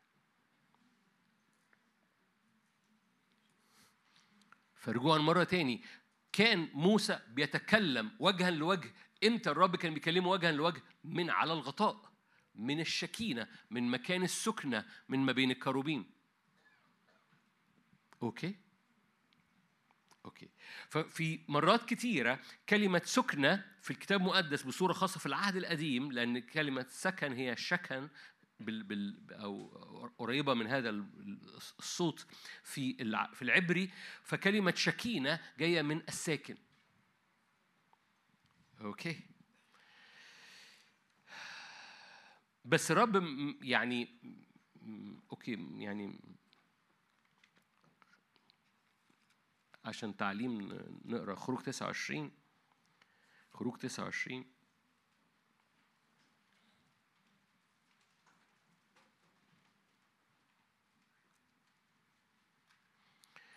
هذا ما تقدمه على المذبح. آية 42 محرقة دائمة في أجيالكم عند باب خيمة الاجتماع أمام الرب حيث أجتمع بك لأكلمك هناك. محرقة دائمة في أجيالكم عند باب خيمة الاجتماع أمام الرب حيث أجتمع بكم لأكلمك هناك. أجتمع هناك ببني إسرائيل فيقدس بمجدي. أقدس خيمة الاجتماع والمذبح. هارون وبنوه أقدسهم لكي يكهنوا لي. خلي بالك لازم يبقى في قدس عشان يحصل شكينة. فك... أوكي أنا آسف. أذكرك بآية خمس صح 25 اللي قريناه مش هنرجع له تاني. قال اصنعوا لي مقدسا فأسكن. أسكن دي شكينة. لازم يبقى في مقدس عشان يحصل شكينة. نفس القصة هنا. أقدس خيمة الاجتماع آية 44 أقدس خيمة الاجتماع والمذبح. هارون وبني أقدسهم. فإن نتيجة شكينة. 45 فأسكن. أسكن دي شكن شكينة. في وسط بني إسرائيل وأكون لهم إلها. خلي بالك أنا أنا عن قصد بتكلم عن الشكينة. لأن ده اللي هن- هندركه ففي آيات كتيرة بقى في مزمور 98 رب يسكن في جبل الرب. لماذا ترصدن أيها الجبال المسنمة؟ ترصدن الجبل الذي اشتهى الرب مسكنا. عارفين الآيات دي؟ أنا مش عايز مزمور 68 مزمور مشهور. لماذا أيها الجبال المسنمة؟ ترصدن الجبل الذي اشتهى الرب يكون شكينة له. فالرب شكن فوق الجبل.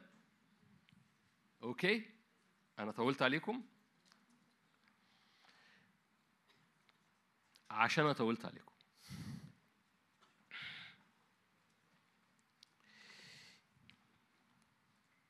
سكن الرب في ولاد الرب.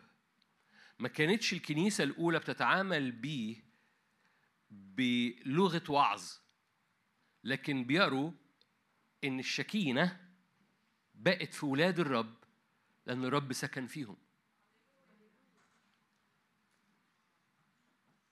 فالكنيسة الأولى ما كانتش محترفين وعظ الكنيسة الأولى كان عندهم خلفية يهودية أو حتى الجايين من الأمم بس الكنيسة اليهودية كان الكنيسة الأولى المسيحية الأولى كان عندهم إدراك للواقع اللي هم عايشينه بيه ومدركين إنه مش وعظ فلما الرب بيقول أنا ساكن فيكم أنا ساكن فيكم كان بالنسبة لهم دي مش وعظة ده شكينة. بالمعنى كرسي الرحمة تابوت العهد كروبيم. لأنه نقطة صغيرة كروبيم دول كانوا لحراسة الشكينة. كروبيم عن يمين وعن شمال على غطاء تابوت العهد بيظللوا الشكينة.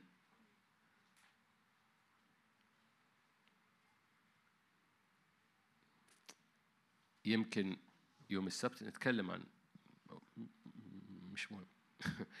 بيظللوا هذه الشكينة فالكروبيم هم لحراسة السكنة. الكنيسة الأولى بالنسبة لها كان إدراكها للشكينة جوه المؤمنين كلهم هو ده الطبيعي. فما فيش مؤمن مش جواه شكينة لأن ما فيش مؤمن يسوع مش ساكن فيه.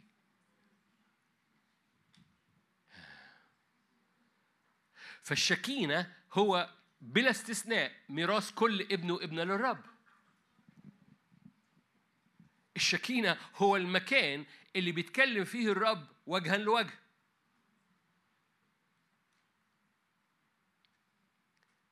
أنا بحط تعليم ده ده ده مش العملي جاي. الشكينة هو المكان. خلي بالك الكنيسة الأولى كانت بتتعامل بجد لأن ما كانتش محترفة وعظ. كانوا هذا التعبير اللي هقوله دلوقتي تعبير كانوا بيقولوه لأولاد الرب ثيوفورس. ثيوفورس يعني إيه؟ ثيو الرب فورس وجه. كانوا بيترجموها مش بوجه الرب لناس كانوا بيترجموها ده حامل الله. وبالتالي ولاد الرب كثيرا كانوا بيدعوا ثيوفورس. وكان المتقدمين فيهم أو اللي يعني اللي بيحصل معاهم أمور أو اللي بيحصل على حياتهم نعمة أو بيحصل على حياتهم حاجة كانوا بيطلقوا عليه ثيوفورس أشخاص كتيرة. أطلق عليهم ثيوفورس بصورة خاصة في أنطاكيا. ما تفتحونيش على أنطاكيا. فاصلا اسقف أنطاكيا أو المتقدم في أنطاكيا كان اسمه غريغوريوس اسمه غريغوريوس ثيوفورس غريغوريوس الأنطاكي. وبالتالي أنا أنا بدي ده مثل عشان أقول لك إنه هذا التعبير لذيذ الكنيسه الأولى. كانوا لما تقرأ الكنيسه الأولى كانوا بيطلقوا مسميات على بعض طول الوقت. طول الوقت بيسموا بعض. بس مش زينا بقى تسمية.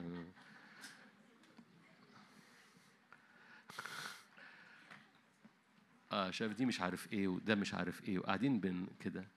لا هم كانوا قاعدين شايف ده؟ ثيولوجوس. ثيولوجوس يعني إيه ده؟ حامل الكلمة. ده حامل وجه الآب ده حامل الحضور الإلهي. طول الوقت عمالين. ده ثيو كذا ثيو كذا ثيو كذا ثيو كذا ثيو كذا. فثيوفورس كان أحد الأسماء اللي بيدعوا بيها بعضهم بعض.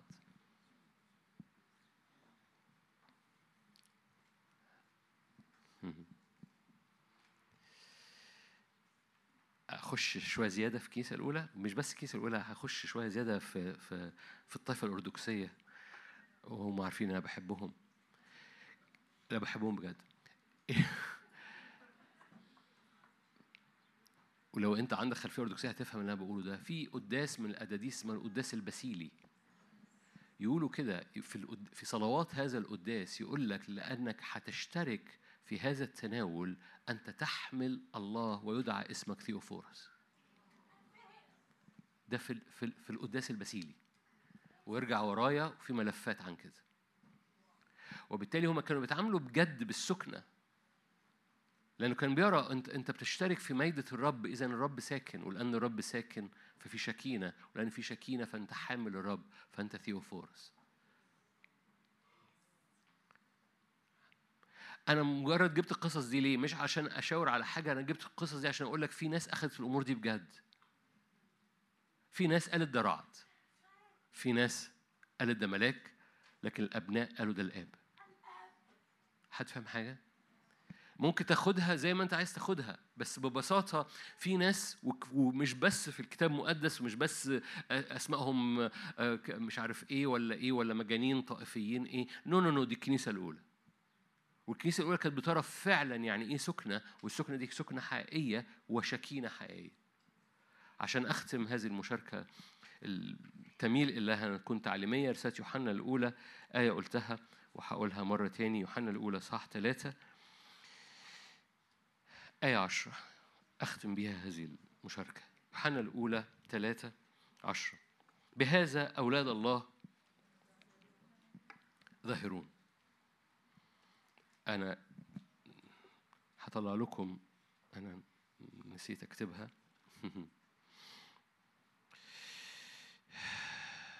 كلمة ظاهرون هنا هي كلمة وجه.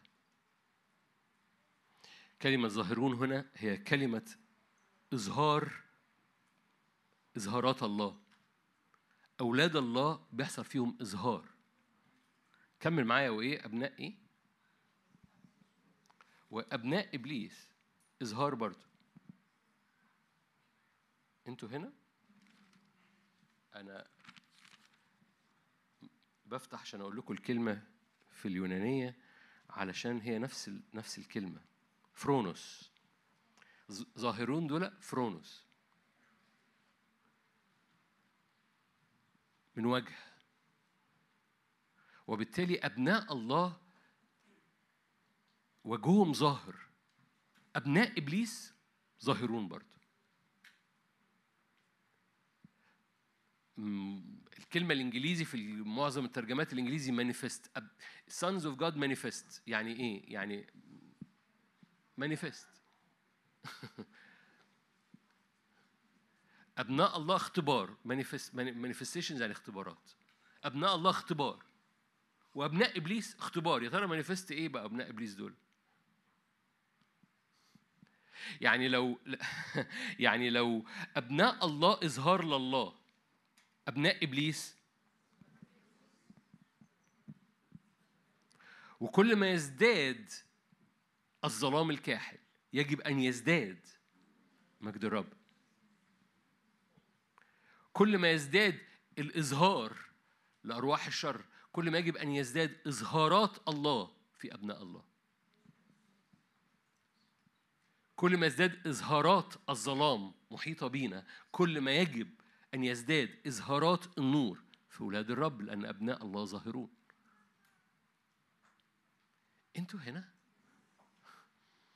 مفيش option والعكس الرب بيدور على أولاد للرب بيدركوا إن السقف اللي اتحط علينا ده إن الوجه يلمع إن وجه وجه إستفانوس يظهر كأنه ملاك إنه إنه يح- يحصل حاجة كانت خدمة الموت ظهرت في مجد خلت وجه موسى يلمع فكان بالحري خدمة الروح تكون في مجد أعظم ونقف. مجد مجد يعني كده يعني جو يبقى جميل. جو جميل. يعني موسى جلد وجهه يلمع والمجد الأعظم إن الجو يبقى جميل؟ نرتاح كده في الاجتماع؟ ولا ولا ولا مجد أعظم دي ليها علاقة بحاجة تانية؟ جاء الوقت إن إحنا ننقب السقف.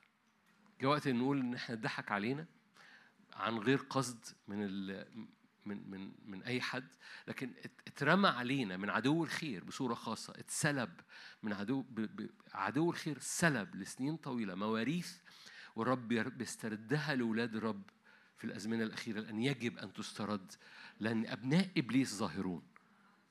لأنه الآية دي أبناء إبليس ظاهرون. وجاء الوقت إن أبناء الله يبقوا ظاهرون. مانيفست يبقوا مانيفست أمين؟ خلونا نصلي مع بعض.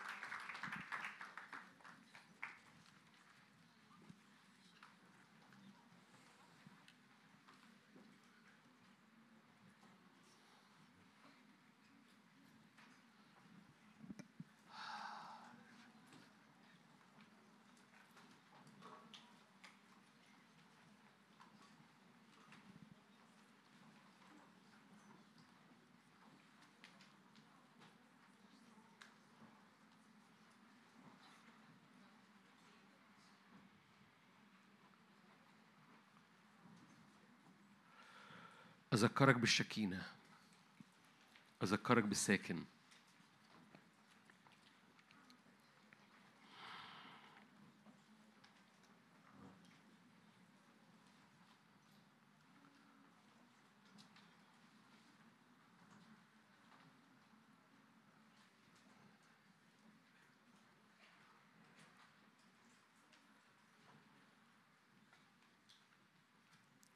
من يفصلنا الآن؟ شجعك لو تحب ترفع إيدك.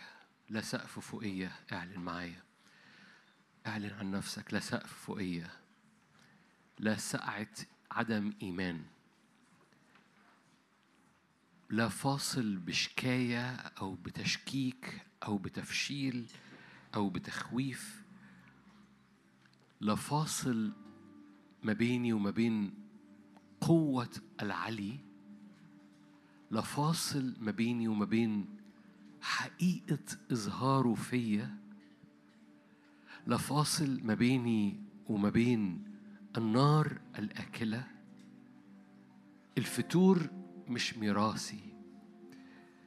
إني أكون فاتر ده مش اتزان. القياس بتاعي هو قياس يسوع المسيح الناري.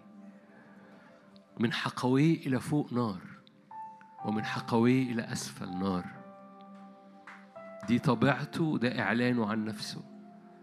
إلهنا نار أكلة. من حقويه إلى أسفل ومن حقويه إلى فوق. قال حسقيال هذا هو شبه مجد الرب.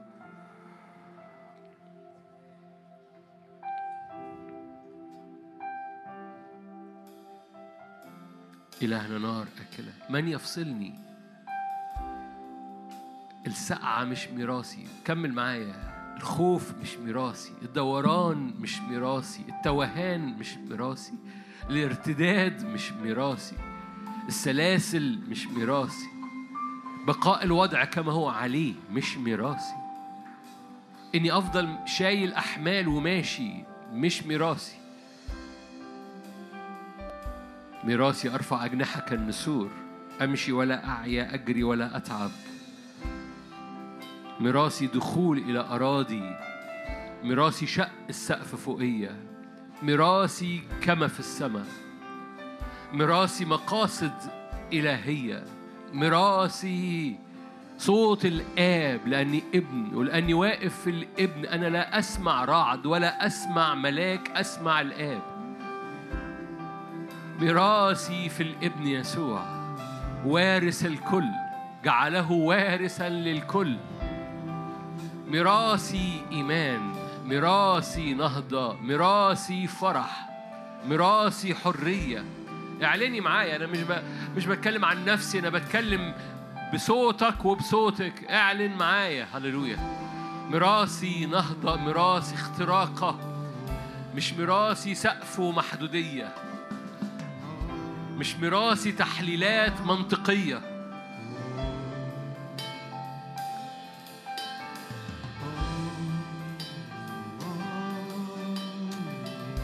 ميراثي مجد الرب.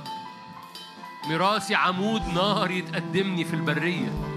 ميراثي سحابة نار تغطيني وتغطي راسي من كل ضربة.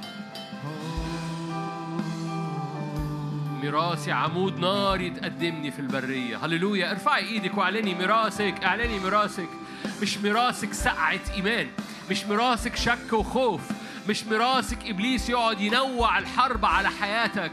مش ميراثك إنك تخلص من ده يطلع ده وتخلص من ده يطلع ده. مش ميراثك ميراثك ناظر رئيس إيمانك ومكمله يسوع. بتدوس الحياة والعقارب هو ده ميراثك. تدوس الحياة والعقارب صاعد لتمتلك أراضي جديدة هو ده ميراثك.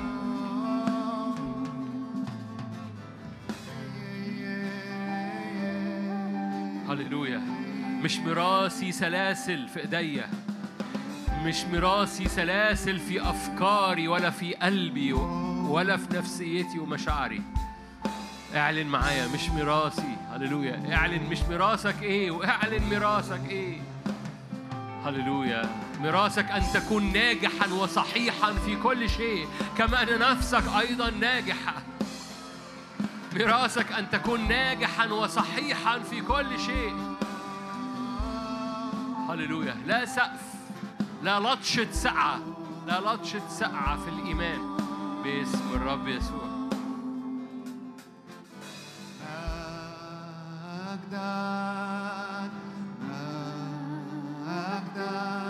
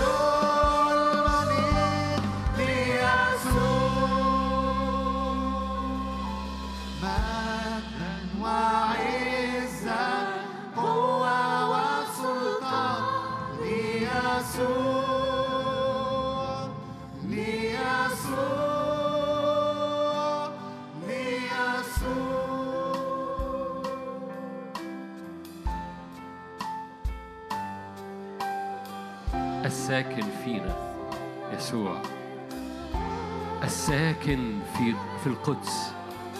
اصنعوا لي مقدسا لأسكن. هللويا. للشكينة. عشان الشكينة تسكن. أنتم قدس للرب حيث تسكن الشكينة. يسوع الساكن. أنتم هيكل. روح الله ساكن. يصنع شكينة.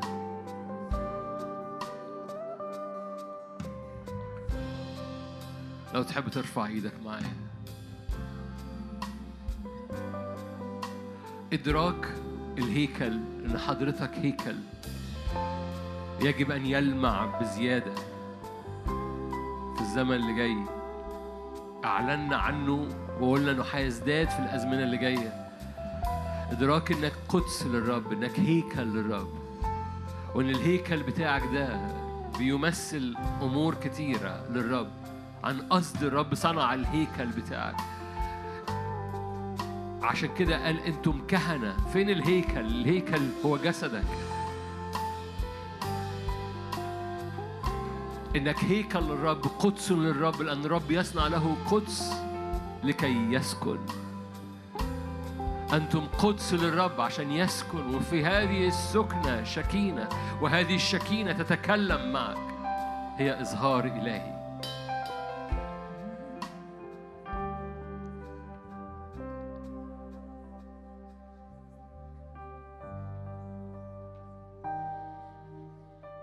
البعض قالوا رعد البعض قال ملاك والابن قال الآب بيتكلم.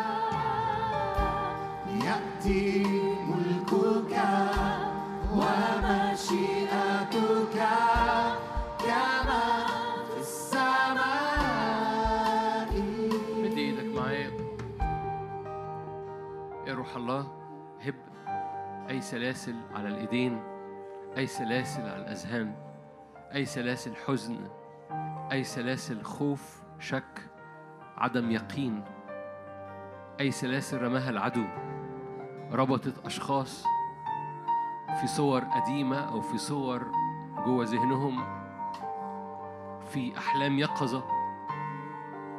انفكت سلاسل الجميع. يا روح الله رف علينا رف هذا المكان. تنحل سلاسل من من القلق تنحل سلاسل من عدم الإيمان من الخوف من التراجع لورا من الرجوع لورا عشان أبقى في الأمان. تنحل سلاسل من سقف رماه عدو الخير. وقال لك لن تعبر هذا السقف. الغاصبون الغاصبون يختطفون الملكوت. ملكوت سمات يغصب. يغصب هللويا. ملكوت سمات يغصب والغاصبون يختطفونه هللويا. هللويا. أبويا السماوي حضورك يتحرك. قدام قدام كل واحد واحدة هنا عطشانين لهذه الزيارة. حضورك يتحرك.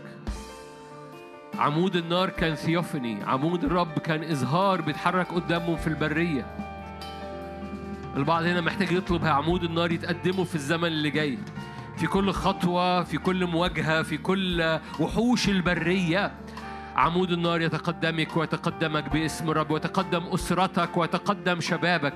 عمود النار يتقدمك في البيت باسم الرب لا تخاف من وجوههم. لا تخاف من وجه, من وجه إنسان باسم الرب يسوع لأن عمود النار يتقدم أمام وحوش البرية. يرد من أمامك أعدائك مدبرين تفتش عنهم إذا هم غير موجودين. كل مخاوفك اطلب بس اطلب ثيوفني اطلب حضور الرب. هنحكي عليه أكتر بالليل. مش حضوره هنحكي عن الإظهار. عمود النار يتقدمك في البرية. هللويا. في الليل اللي أنت مش شايف فيه طريق واضح. عمود النار كان بالليل بيقود. السحابة كان في النهار وعمود النار كان بالليل. تقدمني كعمود نار. الرب الصاعد أمامك نار آكلة. يملكك مدن عظيمة محصنة. زي ما اتقال في الطبيعي عماليق من يغلب عماليق؟ هللويا. المنطقيين بيقو المنطقيين بيقولوا من يغلب عماليق. أما الرب فيقول نصعد ونمتلكها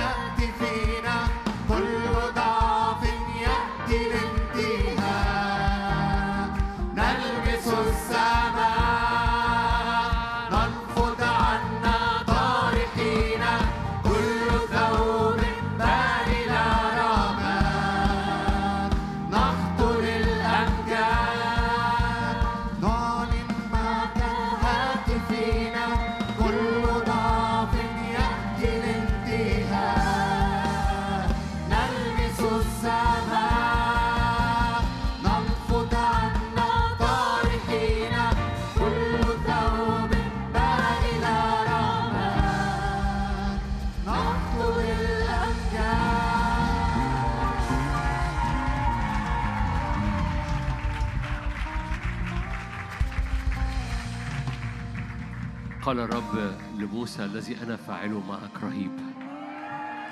أشكرك أبويا السماوي أنك في العهد الجديد أنت. تقول هذا لكل واحدة وواحد. يتعامل مع حضورك وسكناك بجد. إن سكناك قوة بجد فرح بجد حرية بجد مجد بجد. لا سقف لا سقف لما يريد الرب أن يصنعه. لا سقف للنار لا سقف للحضور لا سقف للقوة كما في السماء. هو اللي قال لنا هو اللي حط ال standard. إيه ال standard السماء؟ إيه ال standard قياس قامة ملء المسيح؟ هو اللي قال لنا. باسم رب يسوع. أبويا السماوي أشكرك يا رب. نتعامل مع كلمتك بجدية. نتعامل مع نهضتك بجدية. نتعامل مع النار بجدية. مش كاجوال مش عادي. نتعامل مع سكناك فينا بجدية مش بوعظ. نتعامل مع نار حضورك ووجودك. هللويا. أحيا الذي أحيا. أنا هو. أنا هو. أنا هو. أنا جاد. الرب يقول لك أنا جاد ليك. إيه الأخبار عندك؟ إيه الأخبار عندك؟ أنا جاد ليك. أنا جاد نهضة. أنا جاد حضور. أنا لغيت المسافة بجد. إيه الأخبار عندك؟ أنا جاد جدا لقداسة أرضك وبيتك، أنا جاد جدا لعينيك وأحلامك بالليل، مش عايز مش عايز تحلم الأحلام الوحشة دي، أنا جاد، إيه رأيك أنت؟ هتملى ذهنك بإيه؟ لأن اللي أنت بتملى ذهنك بيه هو اللي بيطلع الأحلام دي. المخاوف اللي أنت بتملى ذهنك بيها والصور اللي أنت بتملى ذهنك بيها هي اللي بتطلع الأحلام دي، أنا جاد جدا من أجل رؤى وأحلام من عندي، أنت إيه الأخبار عندك؟ إيه الاخبار عندك؟ إيه الاخبار عند قلبك؟ أنا جاد جدا افك سلاسل الخوف. إيه الاخبار عندك؟ انت بتملي ذهنك وبت... وبتنطقي طول الوقت إيه؟ أنا جاد رب يقول لك أنا جاد نار اكلة. أنا جاد نار بتسيح السلاسل. إيه الاخبار عندك؟ بتملي ذهنك وبتملي قلبك وبتنطقي من فمك إيه؟ أنا جاد جدا يقول لك الرب. أنا جاد جدا للتكليف والدعوة اللي على حياتك. ليه بتطلع أعذار؟ بتملى يومك بأعذار عشان ما تمشيش في الدعوة اللي على حياتك. أنا جاد جدا للدعوة والتكليف والانتصار والغلبة اللي على حياتك. هللويا. إيه الأخبار عندك؟ الرب يقول لك أنا جاد جدا ليك. أنا جاد جدا لبيتك. أنا جاد جدا. إيه الأخبار؟ إيه أخبار الإيمان؟ إيه أخبار الإيد المرفوعة؟ ولو الأيادي استرخت مفيش مشكلة. أنا هثبتها لك. أنا جاد جدا لتثبيت إيديك. أنا جاد جدا لتثبيت تكريسك. أنا جاد جدا لمعونتك. لو غرقت في السكة أنا جاد جدا أرفعك. لو تعبت في. لو شكيت في السكة حتى. متى رجعت ثبت إخوتك؟ متى رجعت ثبت إخوتك؟ لأن الرب جاد جدا. جاد جدا في الدعوة وفي التكليف اللي على حياتك. فانفض الشكاية وانفض الخوف وانفض الأعذار من على حياتك لأن الرب جاد جدا إيه الأخبار عندك؟ إيه الأخبار عندك؟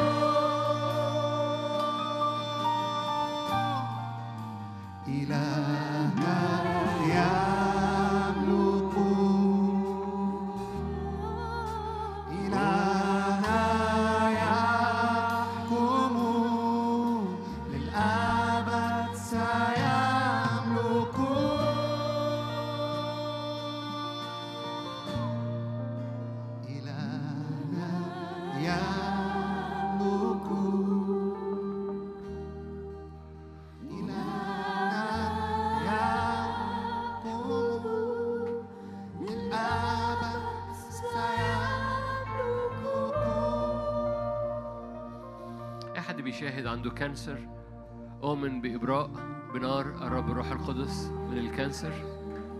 أو لو في القاعة بصورة خاصة لو بيستمع. كل غدد ليمفاوية متضخمة كل إبراء باسم يسوع. أؤمن بنار منسكبة من عرش النعمة لإبراء أمراض في اسم يسوع. أؤمن مفيش اسم أعلى من اسمه. أؤمن مفيش قوة أعلى من قوته. أؤمن إنه اسمه يهوى إليون الرب العلي. اسمه يهوى إليون الرب العلي. فأنا برفع هذا الاسم على كل علو. لقوة شيطان لقوة أمراض لقوة أسحار لقوة للعدو. برفع هذا الاسم يهوى إليون.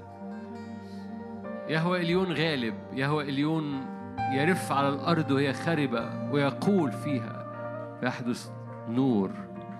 يهوى إليون أعلى رجل الحرب اسمه رجل الحرب اسمه.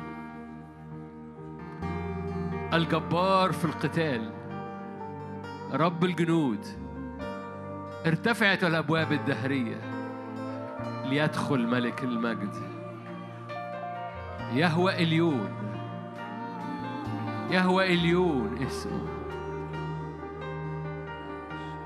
يهوى براء يهوى مقدشكم. بنعلن اسمك فوق كل اسم آخر. اسم غالب اسم قدوس. اسم يعبر أمامنا كنار أكلة. هللويا.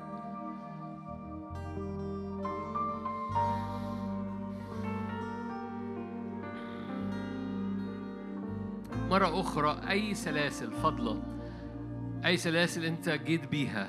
أنا عايزك تؤمن معايا وأنت خارج من هذه القاعة إن هذه السلسلة بتتساب في الأرض. هذه السلسلة ببساطة بإيمان هذه السلسلة بتتساب في الأرض. نار الرب تصنع هذا غيرة رب الجنود تصنع هذا لك ولك. غيرة رب الجنود تصنع لك. أي سلاسل إباحية أي سلاسل سل... سرقة أي سلاسل سرقة محدش دريان بيها.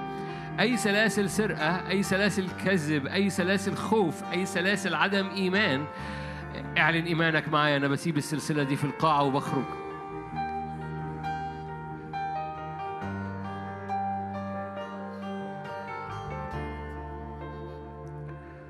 مكتوب انفكت قيود الجميع. انفكت قيود الجميع. فرب يطهر كل أماكن كان في سلسلة بيطهرها فلن تعود مرة تاني. ما تقولش ما أنا صليت قبل كده للموضوع ده وتوبت عنه. لا توب وصدق إن في تطهير لهذه المنطقة والسلسلة بتتفك اتفكت. لأن الرب جاد جدا إن كان لك الإبن فلكم حرية. بالحقيقة قد حرركم الإبن بالحقيقة أنتم أحرار. رب يطهر بيطهر بيطهر بيطهر. رب جاد جدا للتطهير رب جاد جدا للإطلاق رب جاد جدا للتقديس رب جاد جدا في اسم يسوع.